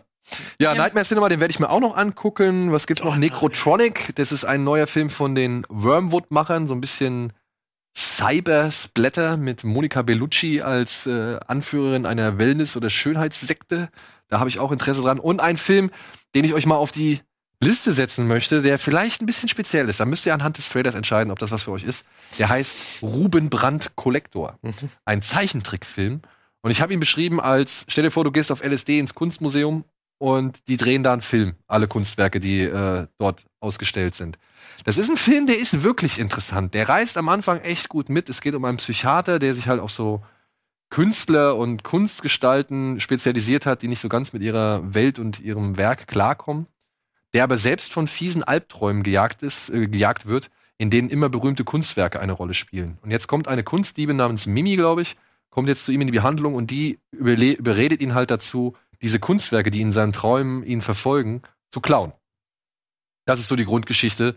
Und das ist wirklich, also der Film sieht halt einfach schräg aus, aber der hat teilweise Sequenzen drin, die erinnern dann an Jason Bourne oder, oder Mission Impossible. Ja, er hat dann auch irgendwie immer mal wieder Filmverweise auf Hitchcock und andere Sachen. Und ja, ich meine, mein Interesse ist nicht ganz aufrecht gehalten worden, so über den ganzen Film hinweg gesehen, aber ich finde den halt einfach in seiner, sag ich mal, Schrägheit doch sehr sehenswert.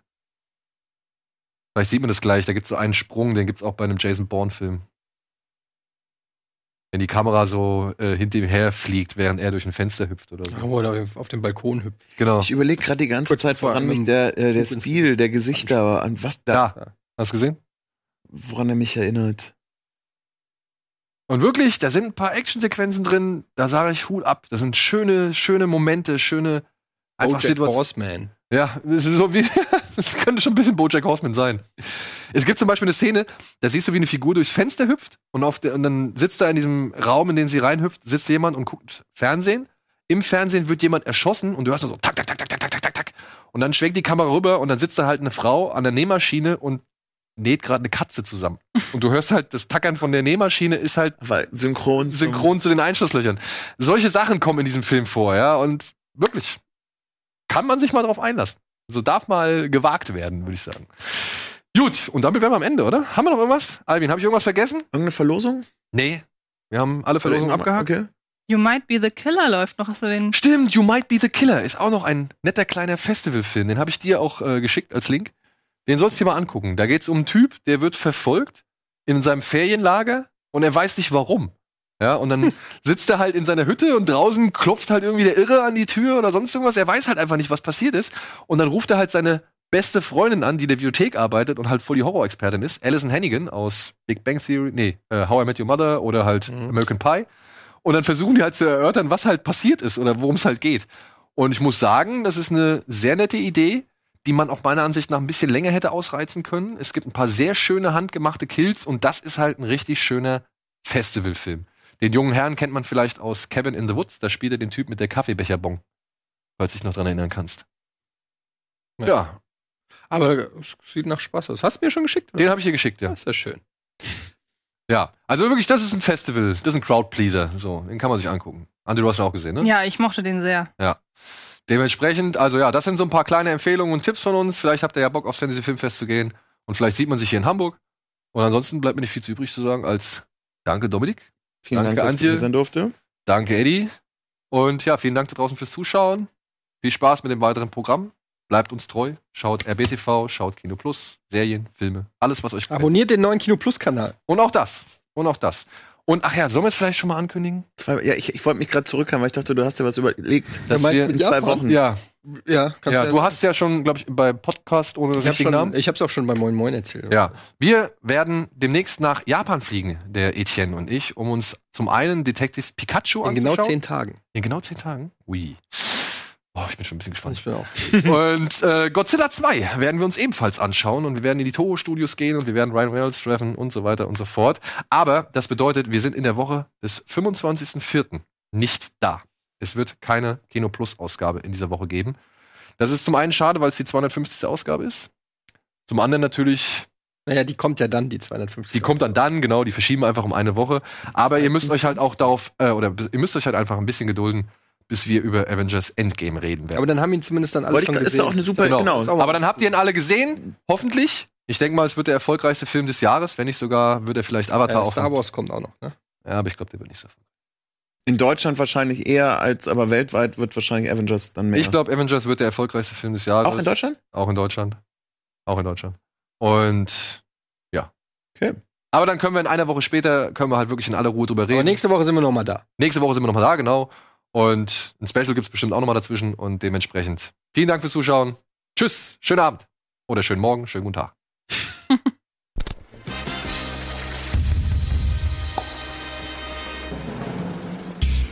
Diese Sendung kannst du als Video schauen und als Podcast hören. Mehr Infos unter rbtv.to/kinoplus.